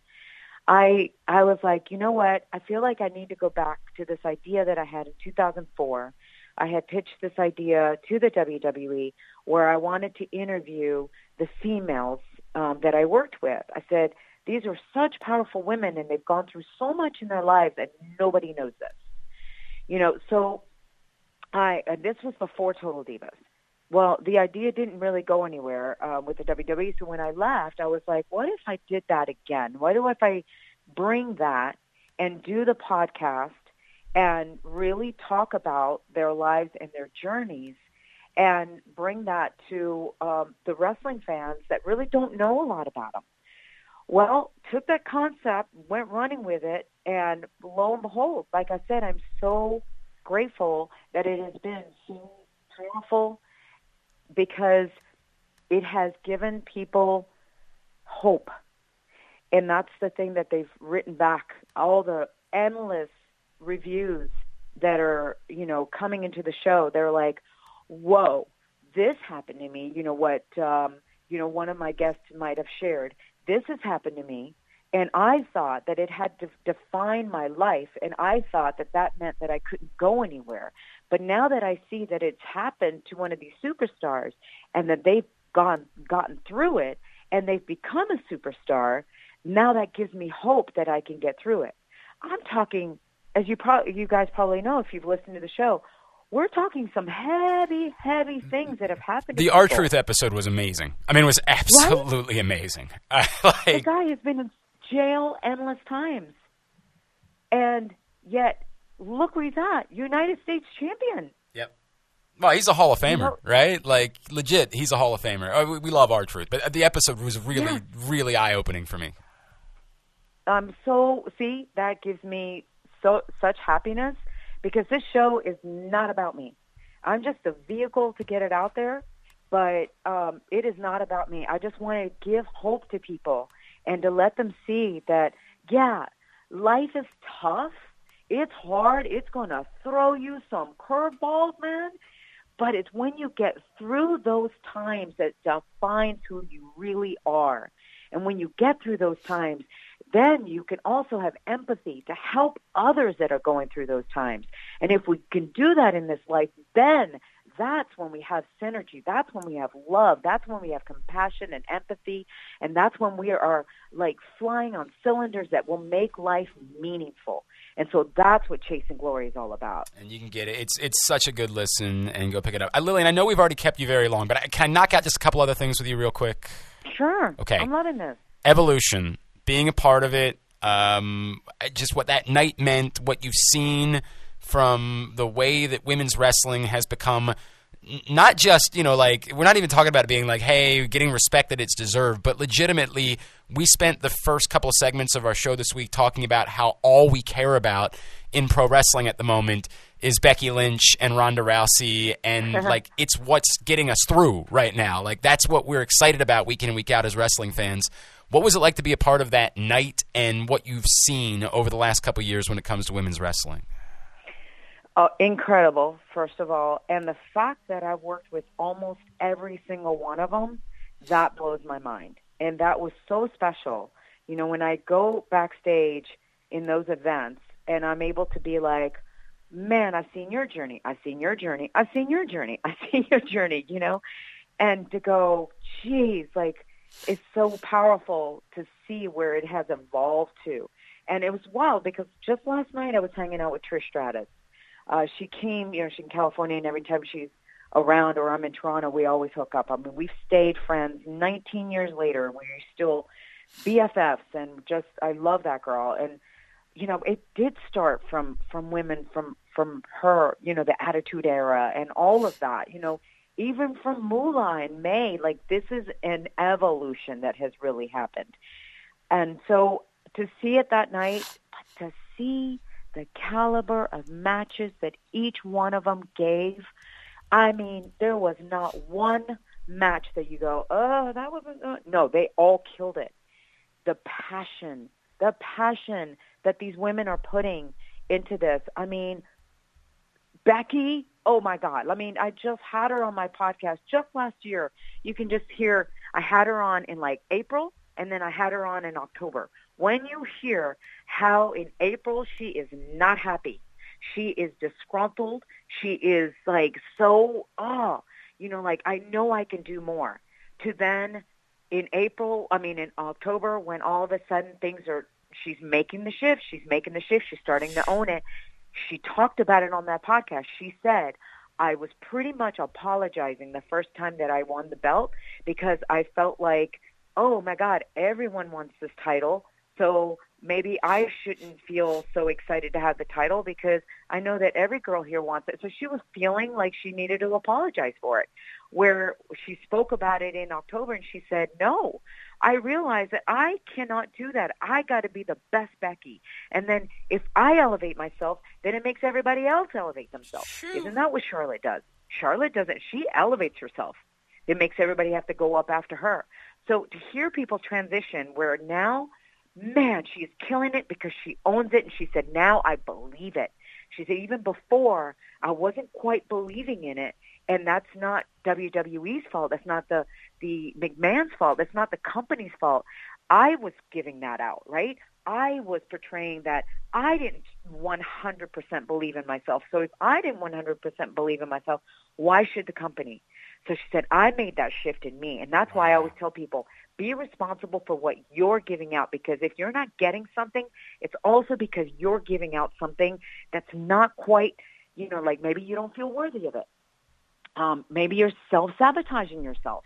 It's all these things. So I'm just so proud of all the women, like really just extremely proud of them. Ah, that's awesome. Uh, can we get you to announce that you're the first member of the 2019 class of the WWE Hall of Fame? Like, can you get, unveil that? Because it's I, like it has to be coming. Like, obviously, it has to Yeah. be coming. You know, the thought of the, the the the fact that you guys even say that blows my mind. And it's when I get those tweets and all and messages on Instagram, uh, it just blows my mind. And I just want to thank literally all of you, the WWE universe that even thinks that. Um, from somebody that came in not knowing what the hell I was doing that afternoon to replacing Howard Finkel that evening um, without any kind of training to then get to be in the industry, you know, full time 15 years and then off and on a whole 19 years. Um, I just want to thank because it is the WWE universe that's definitely made this happen for me, and of course the WWE and the, the management that gave me the opportunity. But I, I hope one day it happens. I definitely do. Um, it would be quite an honor. I'm not going to say it, Well, it would it's- be It's going to happen. honor. Yeah, I mean, th- it's, it's, a when, not going if. to happen. You're just Lillian Yeah. Garcia. You're going in the WWE Hall of Fame, or else there might as well not be a WWE Hall of Fame. Let's just call it like it is. Um, all right. So again, uh, the podcast, of course, and get out to MCW on February 23rd. Lillian, what else do you have going on? What else can we talk up for you? Since you know we've taken so much of your time today. Oh no! Please don't even. This is not taking up my time. This is an honor to be on your show. Absolutely, I am so excited to announce. Like I'm, I'm, I'm, I'm kind of always been doing my evolution. Right? I have to continue to grow as a person. I am doing new music. I am recording new music. I'm writing new music. So that's always going to be something in my life that I um, that I pursue because it is a passion, and I can't let that go. So I will have hopefully new music coming soon. I don't know when, but I always say it, the timing's got to be right. So um, I'm working on that. I'm also getting into the more motivational, inspirational, powerful speaking realm because I feel I have such a passion for it. As as I chasing glory is definitely opening the door for that. As I hear people asking me or telling me, "Man, I really love when you say your point of view on things and when you give us some kind of inspirational quote of yours or um, you know, a, a feeling, a movement that's moving you or something or a lesson that you've had in your life. Uh, and I go, wow, I really want to share more of this. So Powerful You is a platform that has come up that I went to see the very, very first event in Salt Lake City. A friend of mine invited me. Jay Shetty was speaking on it, and I had just interviewed Jay Shetty for my podcast, which I, I love him. And then I found out that Mel Robbins was on, Brendon Burchard was going to be on, Tom Bilyeu from Impact Theory. And when I heard all of this, I was like, oh, I got to get to Salt Lake City. Like something major is happening here. When I saw what they did, I was blown away. It is so different than any other inspirational, like motivational platform where speakers get up there and they speak at you. Like there's a lot of conventions and, and seminars and events out there that you go and you listen to these speakers and you feel good at the moment, but then you have no idea how to turn around and apply that to your life when you go home. Sure. And so, right? yeah. So with this platform, it's so different. The speakers do not just speak at you. They really give you the tools. They tell their stories, what they've learned, but then they give you the tools how to apply it to your life. And then there's this running story, which I will not give away because it is so powerful, but you have to experience it from the beginning to the end. But there's this running story that goes on during the, the Powerful You event that blows your freaking mind by Sunday because it's Friday, Saturday, Sunday. And by Sunday, you're so blown away that you cannot forget that experience and then you can go home and apply that. So when I saw this platform and I met the owners and we've talked and now I'm so excited and so honored to announce that I'm actually co-hosting the event here in Los Angeles. They're bringing it May 17th through the 19th and it's going to be at the convention center. And um, I'm going to be co-hosting it with Henry Amar. And I was on Henry's podcast and just love Henry. He's a, an absolute light in this world. And so immediately, like we were like so excited when we found out we were co-hosting because we love our energy together. And then I'm also going to be speaking at the event, and there's a few little surprises that are going to happen that I can't tell everybody. All right. But then, you know, so that's happening. And then also before then, March 3rd, I'm going to be actually uh, doing Powerful Nights. I'm going to be speaking there, and that's in Utah. So everybody, for, for all the information, you could just go to powerful-u, as in the letter U, dot com. Very cool. So Go- that's my journey. go my, check my, that my out. continued journey. um, Lillian, seriously, an honor. Um, like legitimately an honor. We are. uh, This is not. You know, us just kissing up to you because you're on a show. We have plenty of guests that will talk to you for Aaron. I'd I'd say like eight minutes, and then be like, "Okay, thanks." Um, like that was enough. Uh, really a thrill. Thank you so much, you. and from the bottom of our hearts as fans, um, you really don't know. It's it's it's it's really truly been a joy. I think not just because you're, of your own talent, but also because of clearly the joy that you've taken in being around it. And I think that has transcended, and it's been very evident for us as uh, pro wrestling fans. So it's it's meant a lot, uh, and we really appreciate you taking the time for us. We can't wait to see you at MCW on February 23rd. We're really looking forward to that. Me too. Am I going to see you guys there? Yeah, we're gonna come. Well, we're definitely gonna come say hello. I promise Oh, you that please. we're gonna come say hello on the 23rd. And you better tell your friend that I say hello and I'm blowing him kisses right now. I will tell Matt if you're listening. He probably is. Matt, there you go. You owe me one for that. Lillian, Oh, thank, I love that. thank you so much. Thank you guys. Really appreciate it. Very cool. Thank you to Lillian Garcia. She is lovely, and I've always uh, enjoyed Lillian's work. Appreciate her taking the time and go see her at MCW on February 23rd. All right, um, let's uh, let's run through the stuff that we haven't had a chance to chat about yet that we should. Aaron was, I think, watching Pantsless as AEW held a uh, an event out in Vegas uh, in order to give us some more clarity going towards Double or Nothing. Aaron, what did we really learn besides obviously the headline being Kenny Omega definitely is all in with AEW? Yeah, Kenny Omega is part of AEW, not just part of AEW, but another executive vice president of AEW. Well, you can't so that's enough. four by my count so far. No, I mean that you can't have enough of those. Frankly, I, I, in fact, I actually think you should consider just having a company with all executive vice presidents. Sounds like a good Like, idea to me. you're I mean, I'm, pretty sure there's gonna be at least 20 by the end of this. So you know, I mean, hey, if, if you're looking for somebody, you can say, hey, you can sign with WWE, or you can be executive vice president of this company. Why would you go to WWE? Yeah, no doubt, no doubt about that. Um, He, well, he's going to be facing Chris Jericho at Double or Nothing. They haven't officially announced that, but that was the end of the press conference. Those two getting in a brawl. So So what else? What else do we know? I, look, Kenny Omega, it's a big deal. I get it, but we kind of knew that was coming. right, So no, what- we we got uh we we did get uh, a few new names. Uh, best friends we had had been rumored are now officially part of AEW. Uh, we they went more into the partnership. They are partnering with AAA, Okay. um, which is which is good. And Sammy Guevara came out represented AAA there as well as the Lucha Bros. Uh, Pentagon and uh, Fenix, Okay. all going to be part of Double or Nothing. Um, you know they went they went bigger in their partnership with OWE. OWE, if you don't know, is a Chinese organization really getting well known for this athletic spots. It's it's pretty crazy, as Matt Jackson described in that initial press conference. They're like Cirque du Soleil meets wrestling, crazy athletic. Uh, CIMA is one of the leaders. He's a very big name uh, over in Japan. He was part of Dragon Gate, one of the leaders there. Uh, he came out to represent them. SCU challenged uh, CIMA and two other OWE uh, wrestlers to a match of double or nothing, so that's going to be ridiculous. Uh, they also beefed up the women's division a little bit, announcing uh, Aja Kong and Kylie Rae, amongst a few others, uh, to have matches at Double or Nothing, as well as uh, Sonny Kiss, who I'm a big fan of. Uh, I'm sure if you, I don't think you're probably familiar with his work. Um, openly gay wrestler, just extremely charismatic. I was on Lucha Underground as XO Lishus Okay. but uh, he was the one who kicked off the press conference. So, yeah, we got a whole bunch there. It does seem like we're getting Bucks versus Lucha Bros. We're getting, we're definitely getting Pac versus uh, Hangman Page. That was made official, as well as uh, those other matches I mentioned.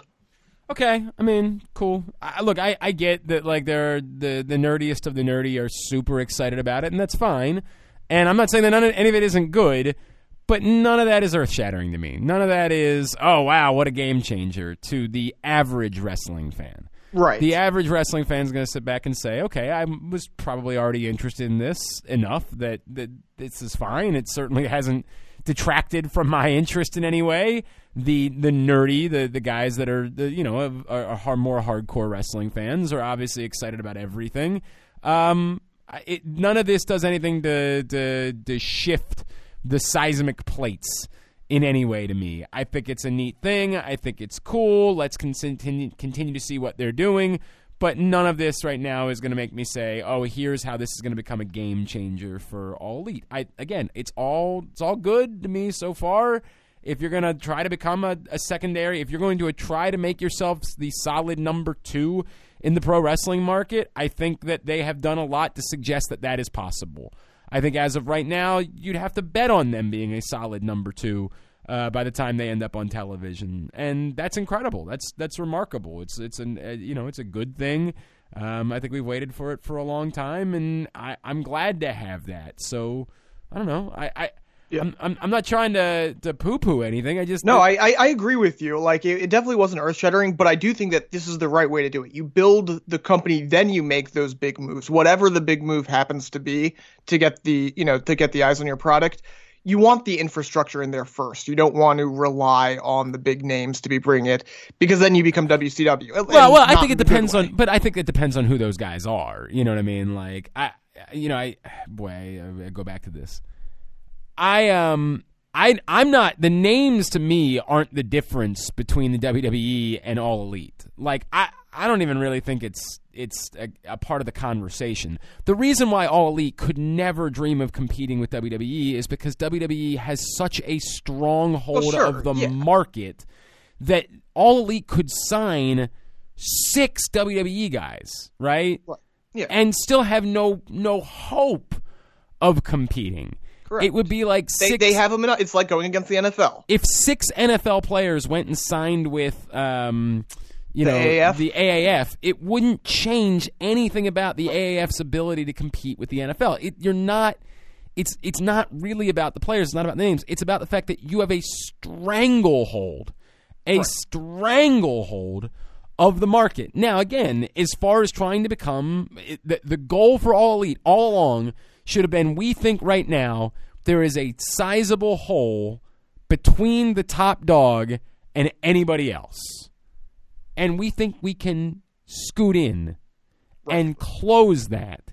And that number two can be, you know, instead of the difference between, like, uh, you know, this Be, company. be, instead of there being a monopoly, there is a real number two and a real alternative. um, yeah, I I don't know if alternative is the right word to, to describe a real number two that. Well, a, a, a, a another company that really matters in wrestling. Let's put it that way.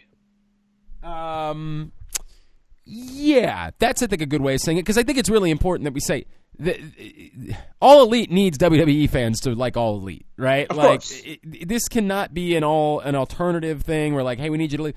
They need people to both like WWE and all elite. Right. Um, so competition, it, they're not there. They're not in a place where this can be competition, and they can hope that someone will choose between one or the other because they're going to get their feelings hurt in that process.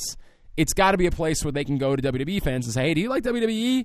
Well, we think you're going to like this." And maybe every now and then, instead of poking at NXT UK this week, maybe you come over and look at what we're doing.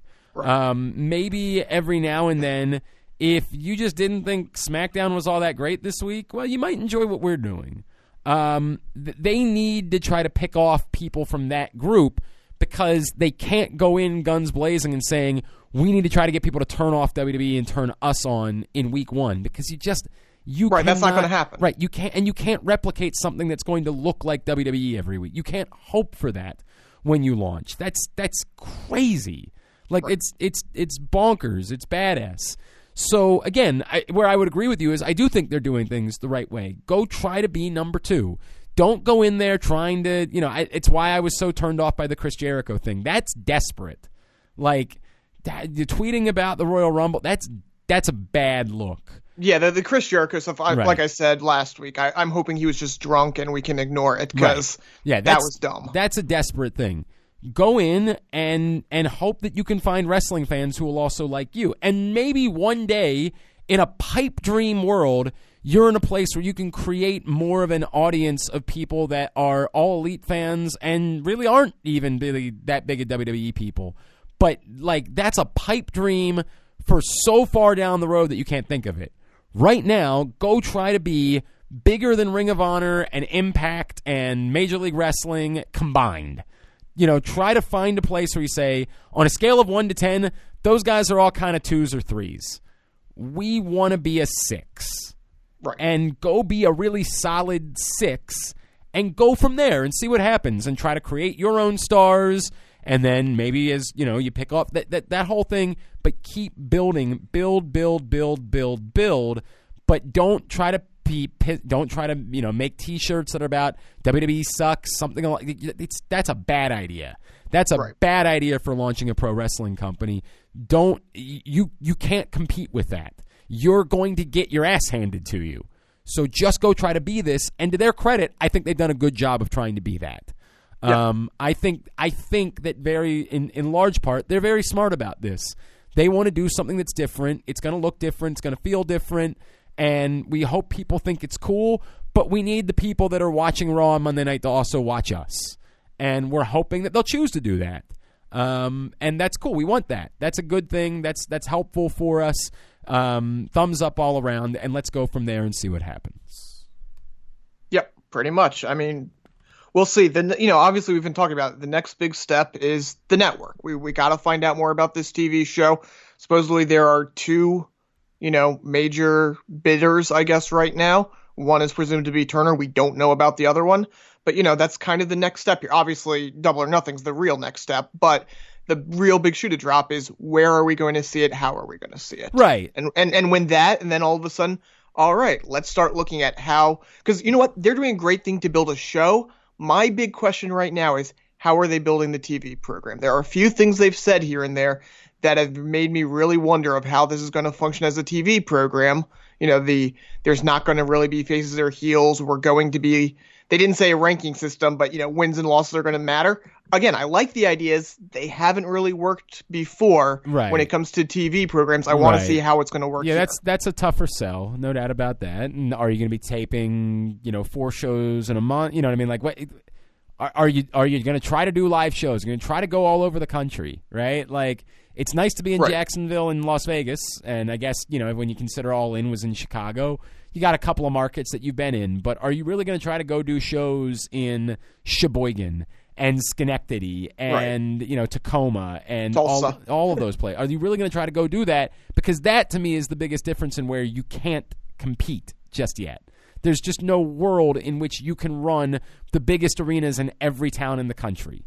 Like Right. it's not possible for you to do And I, that. I, I would doubt we're getting many. Like you might get some shows here and there, but this is not going to be a regular touring program. I just based on how they're stacking the contracts, the fact that they are partnering with AAA, they're part. You know, Right. A big part of their roster is partnership, which you can't count on for tour. You know, and that and that that makes it tricky to me because that's going to Yeah. be the biggest area where you know like we all know that live events are where these guys make their money you know what i mean and like that's that's what makes the wwe deals worth it is the live events on the weekend Right. um yeah and again i'm not i'm not doing this in the context of trying to compete with wwe because you can't compete with wwe it's crazy but in terms of really trying to establish yourself and making yourself different if they can run you know four live shows a month somewhere not necessarily tv shows but right. you know do, do the basically do the Ring of Honor thing. They they run about four shows a month. yeah i mean that that would go a long way it would Yep. go a long way to start with that so we'll see we'll see what happens but again so far i'm, I'm good with it i'm good with all of it i'm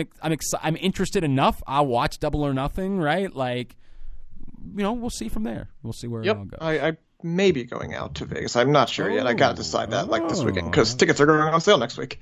All right. Well, very good. All right, Um, uh, WWE released some information. They had a quarterly call. What did we learn?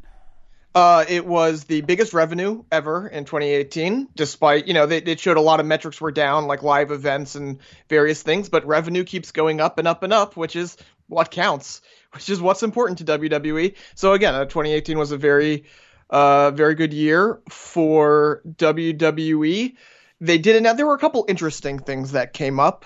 Uh, the talk about the Saudi Arabia partnership was brought up, and they said, yeah, we're going back in May. So if there was any thought after the last time around that they would stop, um, no, the Saudi Arabia partnership is coming back, and when you consider how much money, it makes all the sense in the world. Yeah, that's that's that's awful. But um, It, it's awful, but like you knew that was going to be the case. I, I mean, it's going to be the case. I, boy, there was a story this week that suggested that the the crown prince threatened Right. to kill Jamal Khashoggi himself, and so like th- this this can't go away. The furor over it, and if they were hoping that they could go back to kissing Saudi Arabia's ass and doing all the like, th- this thing is going to be a problem with them for some time, and should be a problem for them for You know, some time. we say that, but like, did it end up being a big No, it problem? was well, it was a problem in that they had to completely. Ch- yes, they had to completely change. They had to pretend Well, like they weren't in Saudi Arabia. They were still able to go, and again, presumably because of all of the heat, the Saudi Arabia folks were like, "Oh, okay, we get it. You know, you can't really kiss our ass quite the same way." But like, that's part of this deal is that they're supposed to be kissing Saudi Arabia's ass. yeah, I mean, they they can't go back to it. like, and that's that. At some point, that could become a. pr- These are really could not. These are awful people for you to be doing business with. Oh, I, I Um, believe me, I'm not you know, supporting it, but It. it I. It's a going, big reason this was the biggest revenue ever was because of the Saudi Arabia deal. Right, because the deal, I get it, right? Like the deal is going to make it worth it them to figure out a way to do it, but they're eh, they should take heat for it every moment they continue to do business with Saudi Arabia. That we have a responsibility to continue to say this is wrong. Like it's wrong for you to continue to just ignore the human rights violations and for you to just pretend. And I get it. This is where AJ would step in and say, "Oh, there's terrible things that happen in our own country." I understand. We, this is why we cover it the same way. They're not like, I, eh, boy, it's, wh- you can have whatever problem you want to have with our, our president, right? Right. And that's fine, and I get it, and and have those problems. They're they're not doing the Trump Super Showdown. Correct. Uh, like it's a far different thing that you're directly working. The the business is with the Saudi Arabian government. Right. That's a huge problem, and we should never let them forget that that is a huge problem. We have an obligation to continue to discuss it ad nauseum for as long as we possibly can. I, I don't disagree. Um, the only other thing that was interesting to me that came out of the conference call, other than the really nitty gritty stuff that I'm not really going to get into here, was that they did say that they are close to a TV deal for WWE UK in the UK. So that's supposedly happening in the spring or summer. So at least they have a plan for WWE UK, even if they haven't quite executed it yet. Um. Well, I mean, I guess. What do you mean? What do you? I mean, I like to me that they've got something. they, Like- they've got some. Well, you we've been saying like, okay, what you know, what's the big picture here? And the big picture is this is going to be on TV. This is an actual thing. This is Well, we're going okay, forward with like- this. It's not just a network show. I mean, uh, all right, I hear you, but NXT is a, network show. You know what I mean? Like, I, I think that NXT UK just being a network show is fine. You know what I mean? Like, in fact, I would argue that it, it's probably better. Now, is is there anything wrong with them adding TV to that? No, it's not. It's not a problem necessarily. Um, it can't be a problem at all, I guess. But like, I, I never had a beef with that. Now, I guess if they're trying to become like the top wrestling company in the UK, and yes, which up- is very clearly what they're trying to do. If they're trying to put other know, companies- going after some of these other right, if they're trying to put other companies out of business, that's a different thing, right? well, Like, which I- they, I mean, it, they very clearly are with these latest round of contracts. And I guess so. I guess that's the case.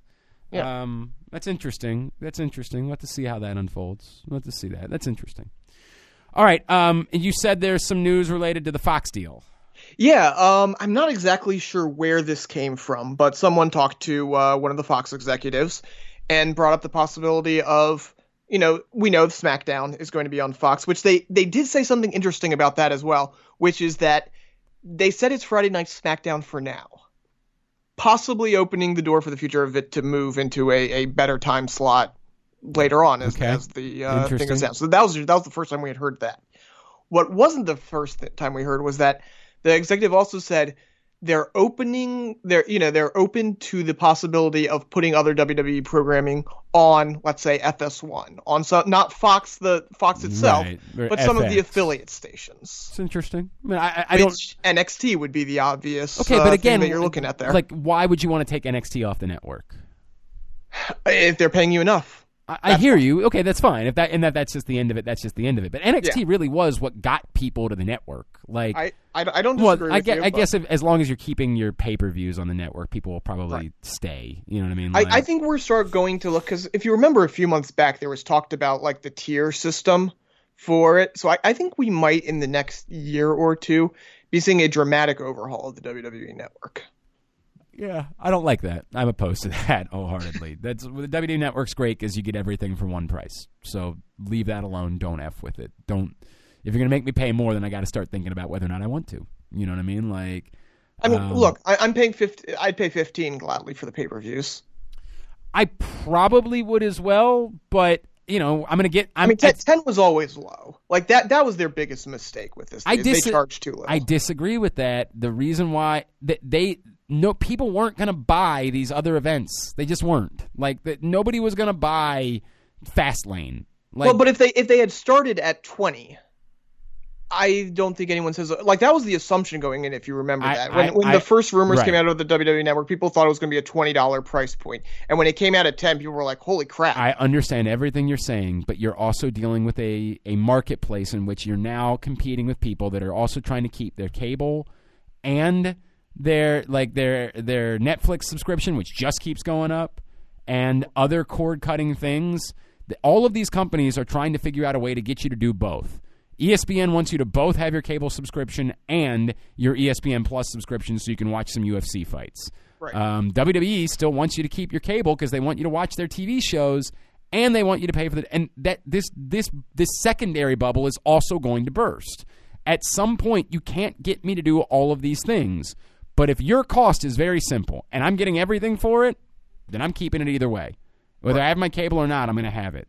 At some point, you're going to make me force me to have to choose one or the other. I can't keep paying for everything and for trying to get it in two different ways. If I could get ESPN for $5 a month and not have to have cable and get everything, then I could talk about that, right? Like that's worth it to me. But it's not worth it to me to both pay for my cable so I can watch college basketball games and five more dollars a month so I can watch old 30 for 30s on ESPN Plus. It's just not worth it. And so I've got to cut out that part of it. You've got to give me something that's worth it totally. And to me, at some point, you're going to ask me to both keep paying for my cable and pay $20 a month for WWE. Eh, it just depends on the price points. Like you know, it, it's the boiling frog theory. You can move it up a little bit, but at some point that frog's going to uh, start to feel the difference. I mean, that's the reality. There's no doubt Yep. about that.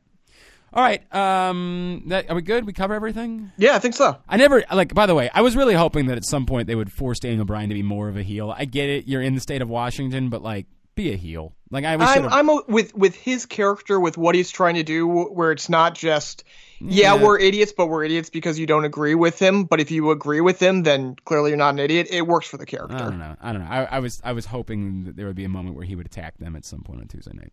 You know, it's, it's just like Elias. Elias may be running him down, but if someone wants to walk with Elias with him, everyone's in. Uh, I hear you.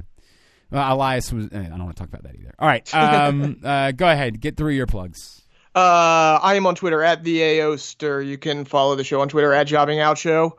Uh, you can email us jobbingoutshow at gmail.com. Check out my work in the Baltimore Sun. All right, very good. At Glenn Clark Radio, glennclarkradio.com for me.